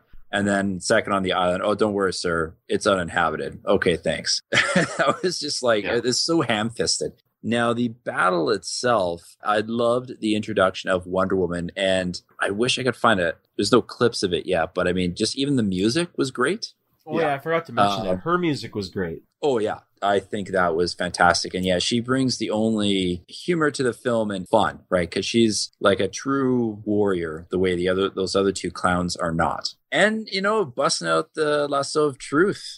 But I, I like that they kept that element, right? And just her sort of supernatural weapons and stuff. But I agree that the death of Superman has no weight to it in this. You know, uh, partly too is that you see interviews with Henry Cavill, and it's just like, oh yeah, shooting Justice League in a couple weeks here. it seems like it's a bit of a throwaway in this movie. I mean, it probably would have had more weight if Lois had died or something like that. Like, I think that would have been something that we wouldn't see. But I mean, it's not it's not horrible, but it just it has no weight for such a large event in a character's history. From the fight with Doomsday, you know, I was expecting to really not enjoy the fight at all. I thought it was going to be a piece of shit, uh, partially just because I, from the trailers, the CG looked really, really poor. But I was surprised. I, I didn't mind it at all. It wasn't great, but you know, obviously Wonder Woman's arrival on the scene was really cool. I liked the introduction of her character and, you know, their interaction at the start where Batman and Superman are looking at each other going like, oh, fuck, I don't know. Shit. She's obviously into it. So let's do it. She's slicing and dicing and, the, you know, and the battles going on there. It's easy, but, you know, the three kind of combine their abilities to defeat Doomsday the death punch that Doomsday delivers to Superman right through his chest. I, I like that it was okay. It wasn't great. Uh, in all honesty, they probably could have found a better way to resolve this film, but being that this is the choice they took, it was okay. I, I didn't mind it. Actually, I like the aftermath, which we can talk about a little bit. Doomsday's been defeated, and it was kind of, I thought it was kind of neat how you know, Batman wrapped Superman up in his cape and sort of lowered him down there. Uh, another was, Christ metaphor. Yeah, definitely uh, another another Messiah metaphor there, which uh, they're not shying away from. I think Superman is 33 years old in this movie, which is nope. also another Christ metaphor, was, I think. He was 33 years old in the first movie. Oh, is that what it was? Oh, I thought it was in this one. Maybe he's 33 in both movies. That's the what I think. well, because at the end of Man of Steel, he says, "I've been here for 33 years," and this this movie was released on the 25th of March, which I heard yeah. has some significance to some Jesus people, but I don't know. What do I know? If anybody isn't sure yet, Superman is Jesus. Okay, it's just alien space only Jesus. He's space Jesus with laser beam eyeballs. Okay, which is he makes it more awesome. That's going to be so, the Bible remake that comes out in a few years from the Catholic Church. Laser beam Jesus. Hey, hey everything else gets a reboot. Why not yeah. the Bible? Uh, so we get the uh, the dual funeral. So we'll, we'll wrap it up wrap it up here with the dual funeral. Smallville. Clark Kent is the sole victim of the giant battle. He gets his own spread on yeah, page I know, I know. two. It's, it's hilarious. It's just it's, it's, good to know that the many areas they fought in were uh, populated only by the intrepid, insubordinate reporter Clark Kent. insubordinate, yes. Fuck you, Barry uh, White. I got front row seats to Doomsday. I got front row seats, and oh, I'm dead. Poor Clark Kent. So we get the funeral scene in in Metropolis and also in Smallville. Superman is dead. Uh, he's he's being buried, and we get a scene with Bruce Wayne and Diana Prince. It's time to seek out the people like her because uh, shit's going down. Something's coming, and we have to assemble a super squad. Some dirt floats on the coffin, and the end. That's Batman v Superman. Harry, I'll let you weigh in first. These last scenes, the funerals, Batman's intimidation of Lex in his cell. What do you think? I like Batman's intimidation of Lex in his cell. It's like, oh, sweet. But then it gets ruined again by Eisenberg and his silliness, ding, ding, ding, and all that stuff. It's terrible how he knows about all this Darkseid stuff. I mean, I guess he's figuring it out from the Kryptonian ship, but I do not understand any of this character's motivations here. Is he being controlled by Darkseid? Is he being controlled by another force? Is he just stupid? Is he just crazy? I don't know what he wants. It's just a bunch of ridiculous nonsense. Regarding the funerals, yeah, I mean, it's laugh out loud silly that about the page two spread about Clark Kent. Go into that further. How the whole world doesn't know he's Superman as Clark Kent is just baffling. I didn't really like any of these scenes. I mean, Batman says, "Oh, I failed him." Yeah, you you failed a lot of things, man. Uh, it's it's, uh, it's ridiculous that you are the girl's greatest detective. You are just an angry little child, is what you are. And now, just going back to the whole thing here again. Now, the DC universe is putting Batman in charge of the Justice League. Now, I listened to our podcast we did last uh, our in episode five where we all agreed that Superman should be the linchpin of the Justice League, and they are not moving in this direction. This is that was a worry of ours. We all agreed on at the end of that episode, and here we have Batman, who seems to be going to be the leader of the Justice League, and this I do not like. I know Superman is dead at this point, and he's going to be coming back, but I just have no faith in what's going to be happening here. I didn't like any of this. Yep, no, that that's uh, that's fair enough. Uh, Andrew, what do you think? totally hokey. Batman elements, like just take Batman. I, I, I echo exactly what Harry said. Is that Jesse Eisenberg ruined those scenes as Lex Luthor. The whole parallel of the funeral with Clark Kent and Superman. I would have preferred to have like Clark Kent just disappeared. Pass. I'm just, just Pass. He's too drunk. yeah. I'm I'm not even close to getting. It's one of those moments where like you want to be really drunk, but even after drinking, like I'm not sure how much. This is a good like third of this bottle of whiskey. I'm still fine, but I just A third. Come on, yeah, I'm not- amateur. I am a lightweight, thank you. But it's it was just so hokey, and the ending with uh, the dirt lifting off of Superman's casket, like we all knew, like Superman wasn't going to be dead. There's no mystery to it. And just as Harry mentioned, like when you guys were talking about the Justice League and having Superman be the linchpin, like right away, it's like even when Superman died, you know, like right away, he's like he's not dead. Well, of course, of course, he's not dead. but that that's what takes away the emotional impact of a character death like that. It loses that impact when people continuously get brought back and i'm trying to think of a wrestling comparison but it's just dulls in comic books have become that where like characters die and you like you know a few episodes down the road or like a year down the road they're just going to bring them back. You can't have an imp like a, a death like superman happen without that emotional weight behind it we didn't have that emotional investment in the character Is the reason why you don't feel anything on his at his death is because you know he's coming back, Yes. Or because they did do a good job with his death? it's both. Like I think they just shoehorned it in. I think they did it in an attempt to make people feel upset about the death of Superman when we all know he's going to come back. Like you compare it to a sequence like in Star Trek 2 with Spock dying. At the point when Spock died back when the movie was was released, like people thought he was dead. Like that was like to end a movie like that on the death of a major character just sent shockwaves through the nerd community. He And was think- also a likable character, though. This Superman, you could argue, is not very likable. Certainly yes i can see the perspective. And he's still superman but we just all knew what was going to happen. And so there's no surprise. There's no weight to it. And it's just it i felt they just shoehorned it in just to match how the comics were. I kind of agree that there's little weight to the death overall, although I did kind of like the funeral scenes because there is a lot of imagery, I thought, from the Death of Superman comic. I mean, I have to honestly wonder if part of the reason why I don't feel it has any weight is because I know the actor is contractually obligated for two more Justice League movies, right? So, I mean, I, the death of Spock is in a way a little bit different because Leonard Nimoy at the time actually had said, I'm done with Spock, and he wasn't contractually obligated. Chris Evans, if he does die in, in uh, Civil War, he's coming back next to Avengers movie because I know he's contractually obligated to. I mean, the only one who could potentially die, well, I don't want to talk about that, but so I don't know if that kind of colors my view of the death of Superman in this movie. It's serviceable. You know, it, it kind of ended on, you know, a little bit of a touch of hope that, oh, okay, he isn't truly dead. He's going to, you know, resurrect as I watch this on Good Friday.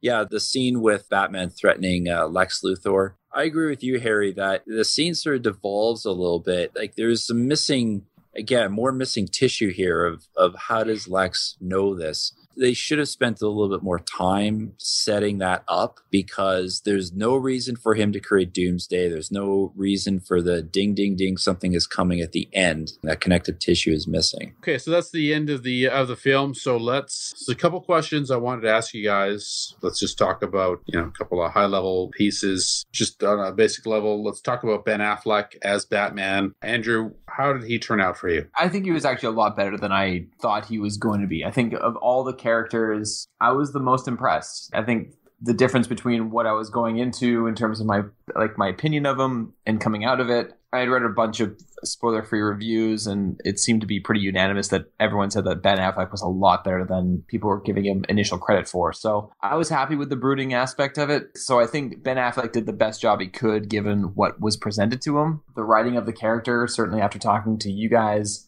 certainly exposes the stupidity of Batman throughout the duration of this movie. But I think Ben Affleck is how he portrayed Batman makes me want to see more of it.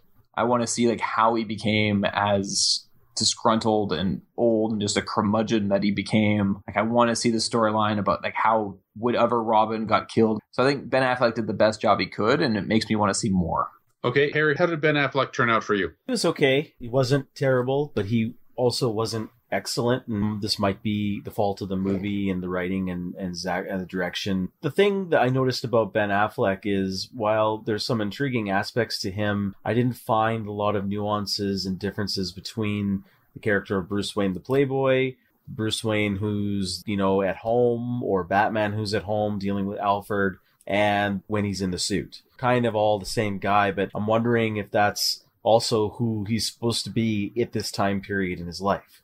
He maybe just doesn't Mhm. give a fuck anymore. So it's a bit confusing and very different than the other portrayals of Batman that we're used to. So you got to do something different. So, okay. I'm just not sure that I like it, I- but I do agree that I, I want to see more. I'd be more interested in seeing him in a solo Batman movie instead of Justice League. I don't have that much of an interest in Justice League moving forward, anyways. But okay, okay job. I had kind of the same feeling there. He didn't differentiate Bruce Wayne and Batman a whole lot. And I kind of felt that was, you know, part of the character at this point. It's been so long. He's not Bruce Wayne anymore. He's just Batman, and he can't separate the two. Uh, I was pleased with his portrayal. I, I thought he was a good choice. I think it, it is weird to see Ben Affleck as Bruce Wayne and Batman just because it's Ben Affleck it's just strange, but I thought he acquitted himself well. Uh, Nathan, what did you think? I really liked him. It's not my favorite Batman, but you know the the, the expectations were so low. I guess that I mean he could only excel. but uh, you know I I think the idea like he's just sort of the same in all aspects of his life as the character. It kind of harkens back to the Michael Keaton portrayal where there wasn't a lot of differentiation between Batman and Bruce Wayne and Bruce Wayne and his you know the personal and public life. And you know michael keaton is one of my favorite batman. You know we're dealing in a world where val kilmer was batman. So i mean like the, the bar is pretty low. And i would really be interested to see yeah a solo batman film and just what he does further with the character in justice league. Just for the record, I- I'm a fan of uh, Val Kilmer and his take as Batman, but oh i like val kilmer but he's kind of on the low end of the the no, he's. that, bat totem pole He's Well- no George Clooney. Let's just say. I was just gonna say, isn't George Clooney kind of the low end of the totem pole there? I mean, well i mean but he his also look what he had to work with i mean come on Yeah. I don't know. There's a couple of things I wanted to talk about. I mean, they didn't really get to talk about it in the movie, but what about you know Superman acting as you know his own force? Uh, there's there's no oversight. He's not accountable to anybody but himself.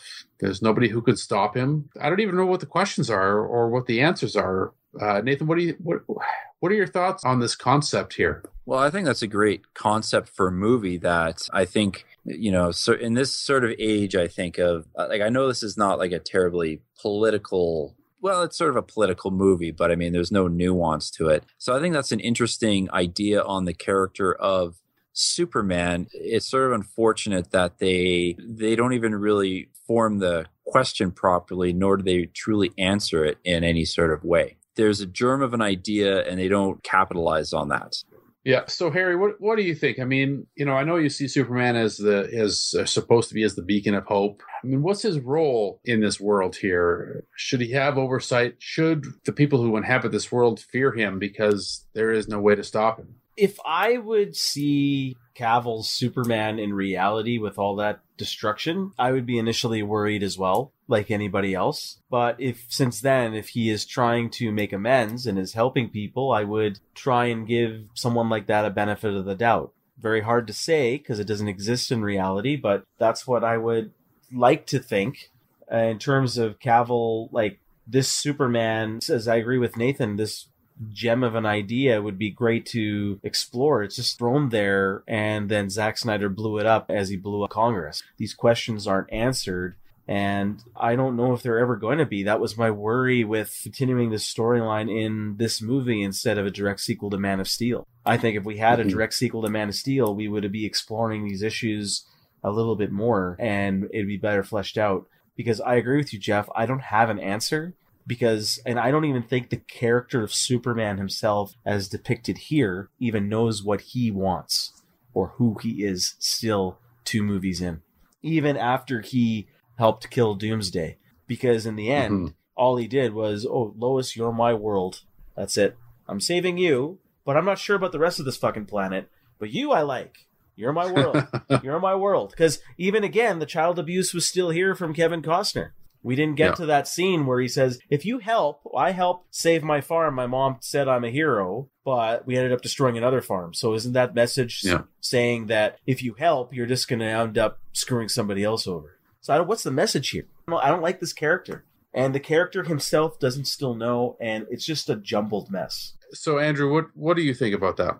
it's uh, an area that I wanted to explore, but it's it highlights part of what I want to discuss in like the final comments is that this is one part of this movie that really this movie was three movies in one, and this is a movie that I really want to see fleshed out over a two to two and a half hour time period. Like seeing the emotional impact of Superman handling what happened with Metropolis, seeing the world come to grips with like, well, should there be control over what Superman does? Yes, that plays into like what they're doing with Civil War, but it just felt so rushed, and so the character just wasn't developed at all. I want to Yeah. see it, but I don't think we're going to get it, which is really, really disappointing because there is an emotional investment in this character. But my fear is that basically we're just going to get Man of Steel. We're going to get nothing else when it comes to a solo Superman movie. Like that's it when it comes to the development of Superman. So it's discouraging. Part of my final comments are going to be talking about how like I'm actually really excited to see the extended cut of this movie because I think it may flesh out some of the characters, but we just didn't see it and it's disappointing. No, fair enough. But let's talk about the critical reception. We we touched on it. How the film's been received critically. Uh, are you concerned about how it's been received critically? Do you agree? Do you disagree? And what do you think that means for the future of the DC cinematic universe? I will say that I do like this movie. Many of the criticisms I read about it, I think, are all valid, and I agree with them. I can't help but feel that some people come into this movie and th- like they're just going to pre-hate it before they even see it. I think there's a lot of hate for Zack Snyder, and I think that is probably well placed because he, I think he's just like this type of faux geek who doesn't really understand superheroes necessarily. I think he's a good visual director, but he doesn't understand why these stories have meaning. One thing we'd never really touched on was the one of the writers of this film is uh, David Goyer, whom I think deserves as much, if not maybe a little bit more of the blame for how this movie turned out. Well, you know, they're plowing forward with Justice League. So, I mean, I think the movie is doing well financially. Well, maybe not well in terms of Hollywood. It's probably doing modestly well. I read recently that they're uh, doing reshoots for Justice League to add some humor because apparently all the humor was in the last trailer. You mean Suicide Squad? Oh, yeah. What did I say? Justice. Justice League. Oh, just uh, yeah, Suicide Squad. Sorry, that's what I meant. I think Warner Brothers is going to take a good hard look at the criticism and and say, "Oh shit." I hope they don't make too hard of a course correction and go super jokey because I don't mind the grim dark stuff. You you still need to have some humor, sure, but there's no reason to go full Marvel. So, Andrew, uh, what what what's your reaction to the critical reception here, and and what's that mean for the future? Well, I think because it's been a financial success, I think DC is going to still press forward with their desires to make this into, of course, a, a viable franchise and really compete with Marvel. I'm hoping that DC wakes up and looks at the critical reviews that are coming out about this movie and kind of shifts their focus in the development of this universe. I think they rushed into getting the Justice League together, which for them, they're lucky that it didn't backfire. Like this movie made a ton of money already, and in comparison to how good of a movie it is, they totally got away with it. But I think they know that they won't have too many other opportunities to get away with it, similar to how they did with Batman versus Superman. Like if Suicide Squad isn't good, it's really going to send a, a message. Like I actually have high hopes for Suicide Squad. I think the critical reviews that it's getting are very much justified. I think there's only been one solid positive review that I've read about Batman versus Superman uh, that I read prior to going into the movie, which was from BBC of all places. But overall, I think the reviews that it's getting are well deserved. Yep, oh, fair enough. Harry, critical reception. The future of the DC cinematic universe. Used to have this saying like this movie's called Dawn of Justice. Well, with respect to the critical reception, justice has been served.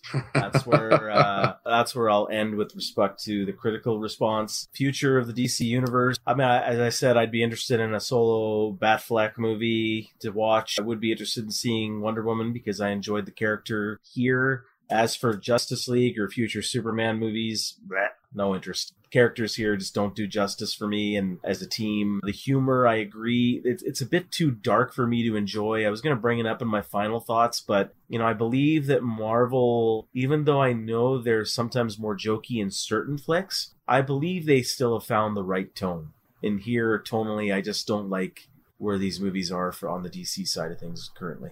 I think I agree partially with that as well. Uh, I mean, the critical reception for anybody listening who doesn't know, the critical reception has not been very positive for this film. It's it's tough for me. I mean, I read a lot of reviews, and I, I can't disagree with a lot of what's said. My only issue is a lot of the negative reviews I read are are people who don't seem to understand the characters or the comic books or the storylines that are at play. And a lot of critics had a problem with what they deemed to be uh, the coincidental instance of Bruce Wayne's mother having the same name as Clark Kent's mother. And I understand it's a little goofy, but that goes back decades before any of us were born. So that's a thing that's built into those characters. So I, I don't know. I found a lot of the criticisms out there it just seemed to be born out of people who didn't understand the characters. Um, but yeah, you, you can't ar- argue with a lot of the criticisms. I was hoping for a better critical reception here. The fan reception seems to be a little bit more positive. And as far as the future goes, I mean, me personally, yeah, I'm really looking forward to the Wonder Woman movie. And I'm looking forward to the Justice League film. It's probably going to be as messy and clunky as this one was, but I don't know. I think I, am looking forward to it. I hope there's some Batfleck solo movies. I, I, think there's a lot to be explored there. That's the only thing that worries me is that we've got solo movies for The Flash, Cyborg, Wonder Woman, Green Lantern Corps, but there aren't solo Batman movies. Shazam. Movies. And Shazam. Like, why are we getting into the B heroes here when our A-listers don't have solo movies on the slate? Uh, so I'm a little worried about that. Yeah, I think maybe it's time to. We're at uh, four hours and 15 minutes, gentlemen. So maybe it's time to move into our final thoughts on the movie. Damn it. So I was going to start off my final thoughts, and I'm going to continue to start off my final thoughts with like I won, went into this movie wearing Batman socks, Batman underwear, and a Batman shirt. Super excited about this, giving it as much hope as I possibly could of making this a great movie. And the credits started rolling, and I just sat there in my chair. And all of the people that were there with me just looked at me like, "Are you okay?" I'm like, "I just don't know what to think of it." And I still don't know what to really think of it. it. It's there's so much more that it could have been. There's so much more that is left unexplained. It's a mishmash of movies put together to make it be a Justice League setup. When really you could separate this movie into three separate movies and make them each two hours long, and all of them be fantastic. And that's why I don't think it really makes sense once again, I think it was a wasted opportunity. I think there were some great elements that were ruined by some terrible elements that just make it a confusing movie for most moviegoers. And it was a, a huge letdown. Like, I'm glad it didn't go up against Civil War because Civil War is going to spank it when it comes to like actual the caliber of the movie. I just didn't like this movie at all. I loved Man of Steel. Like, I'm one of those people that just really, really enjoyed Man of Steel. And when I read a review saying that if you liked Man of Steel, you're going to like this movie, I was like, okay, this is good hope for me. And I came out of it going like, God, I've been gut punched and then kicked in the groin and then having my balls put in a vice. Like, it just isn't a good movie. Well, I'm hoping that your Superman underwear provided you the protection required for when you got kicked in the balls uh, watching this. Nathan, you're up next. Final thoughts on Batman v Superman. I do like it. And as I said before, I think all the criticisms leveled against it are all valid. So, I'll, Harry, I'll give you the honor of last the last word on it, so I'll go next. Yeah, I mean, I agree with Nathan. You, you can't really argue with the criticisms here. Every review I read, like, yeah, that's legit. But I like the movie. I mean, it's a mess. It doesn't make a whole lot of sense, but you know, I, stopped trying to worry too much about the plot of these superhero movies, and I, I worried more about the characters themselves. I thought Ben Affleck did a, a really good job as Batman. I'm a fan of Henry Cavill as Superman. I know you know, people say he's not very emotive, he's wooden. I just see him as portraying Superman as uh, a stoic. You know, he's he's he's trying to be strong for everybody, and I don't know, maybe that doesn't come across for everyone, but that that, that really works for me as far as that character. I think it adds a, an extra layer to him as opposed to being sort of the smiling, shining light, which I don't find particularly interesting. So I, I, I like the movie. Man, it's got every problem in the book. There's no question, but it looks cool it's not poorly written from a dialogue perspective. It's just poorly constructed from a storytelling perspective. I think part of that's the studio as well, trying to set up the Justice League and the other movies. I enjoyed it. I like it. I'm happy enough with it. So, so those are my thoughts. Uh, Harry, you get the honor of the last word. The criticism was justified as we talked about but sometimes you you know you always we always play armchair critics so what we're doing on the show is we're trying to really look at all the different aspects of a movie. But, you know, when you look at a superhero movie, it's just really supposed to be dumb fun. It's a superhero movie. There's not many of them that's supposed to be inspiring or have a lot of messages here because there's nothing here. It's just dumb fun of two guys punching each other and then a trinity of heroes punching a, a turd monster. So really, really, that's what you're getting. You knew you were getting it. So if you enjoy that, it's a good movie for you. But if we have to critically analyze this movie, which is what the other critics are doing, it's terrible. It's a mess. The character motivations are poor. We talked about Batman. We talked about Superman. Wonder Woman seems to be the only one who's kind of true to her character. She just coming in to help everybody. Lex Luthor's terrible. You know, I'm still mixed on Affleck. I disagree with you 100%, Jeff. Cavill's just a wooden log. I know you're saying a stoic, but he's no hero. He's not Superman. If you're saying you don't need Superman to be smiling and shining in the light and stuff like that, Superman's the beacon of hope for all superheroes. And the one hero that's doing it right now is Captain America. I mentioned one other time I didn't like the first Captain America movie, but I do appreciate the character and I did enjoy Winter Soldier a lot. That's a character that really Superman should be based around. Those type of characteristics. And I don't see that anywhere here, whether that's Cavill or Snyder or Goyer's fault. Probably a combination of all three, but still not an excuse. We didn't talk about the directing and editing here because there was so much story to tell. It was a mismatch of different scenes and the editing was piss poor, but that's because the scope was so big, but you still can't, it's not a pass. It's not an excuse. The score was, again, not really that great or noticeable except for Wonder Woman's jungle Amazonian music, which was kind of cool. So with the exception of that, it was not not something I really cared to listen to. Overall, I thought it was very poor movie, and I have no hope for the future of any of these characters really. Even though I would be interested in seeing a Batman movie and a Wonder Woman movie, but I think I'm done with this Superman guy. He ain't Superman to me. Hope he stays dead. I hope the dirt moving up was just alas gas passing through the body in his transition to death. That's it. You know, the guy should stay in the ground. He's done. Even though he's coming back, but he's coming back. He deserves. Well, he had it coming. Maybe. Uh, one last thing before we put this in a coffin is Harry. You brought up Captain America the Marvel movies. Is it apples and oranges? Can we compare it to the Marvel movies at all? Harry, is this, you know, giving us something different than the Marvel movies? Is it worthy as a competitor? Is it better? Is it worse? Should it just go away? What do you think? Well, it's it's early on. It's early days, so it's very hard to say is it working. I don't think it's working because as you somebody mentioned and I think I heard it before too is that DC's trying to make it dark and gritty because Nolan's Batman was dark and gritty.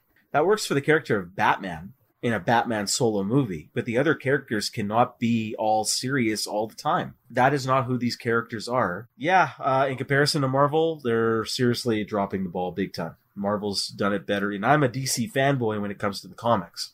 Superman and Batman are my favorite superheroes, with Spider Man a close third, but the Marvel movie universe is so much better at this stage and they're not even perfect. I think Marvel's kicking their ass. Marvel has demonstrated ability to show a wide range of different tones of movies. Like you get the the serious tone of Winter Soldier, and then you get a really fun movie like Guardians of the Galaxy or Ant Man, and it's still they just have this ability to be able to have these amazing superhero movies with different levels of tone. But I think what DC is trying to accomplish is something that Winter Soldier had. Like Winter Soldier is, I think, the most serious of all the Marvel movies, and to me, that I think is the best Marvel movie. But it still had some humor in it. It still had a little bit of lightheartedness to it. It still had that element of heart that is really missing. And I know there's been a lot of talk about the heart of this movie over the last few days. DC's going way too much like Christopher Nolan. As Harry mentioned, like that's good for Batman, but it's not good for the rest of the DC universe. And I'm the same way. Like I was a DC guy growing up. Like I loved Batman, I loved Superman. Marvel was something that only came recently in terms of my interest.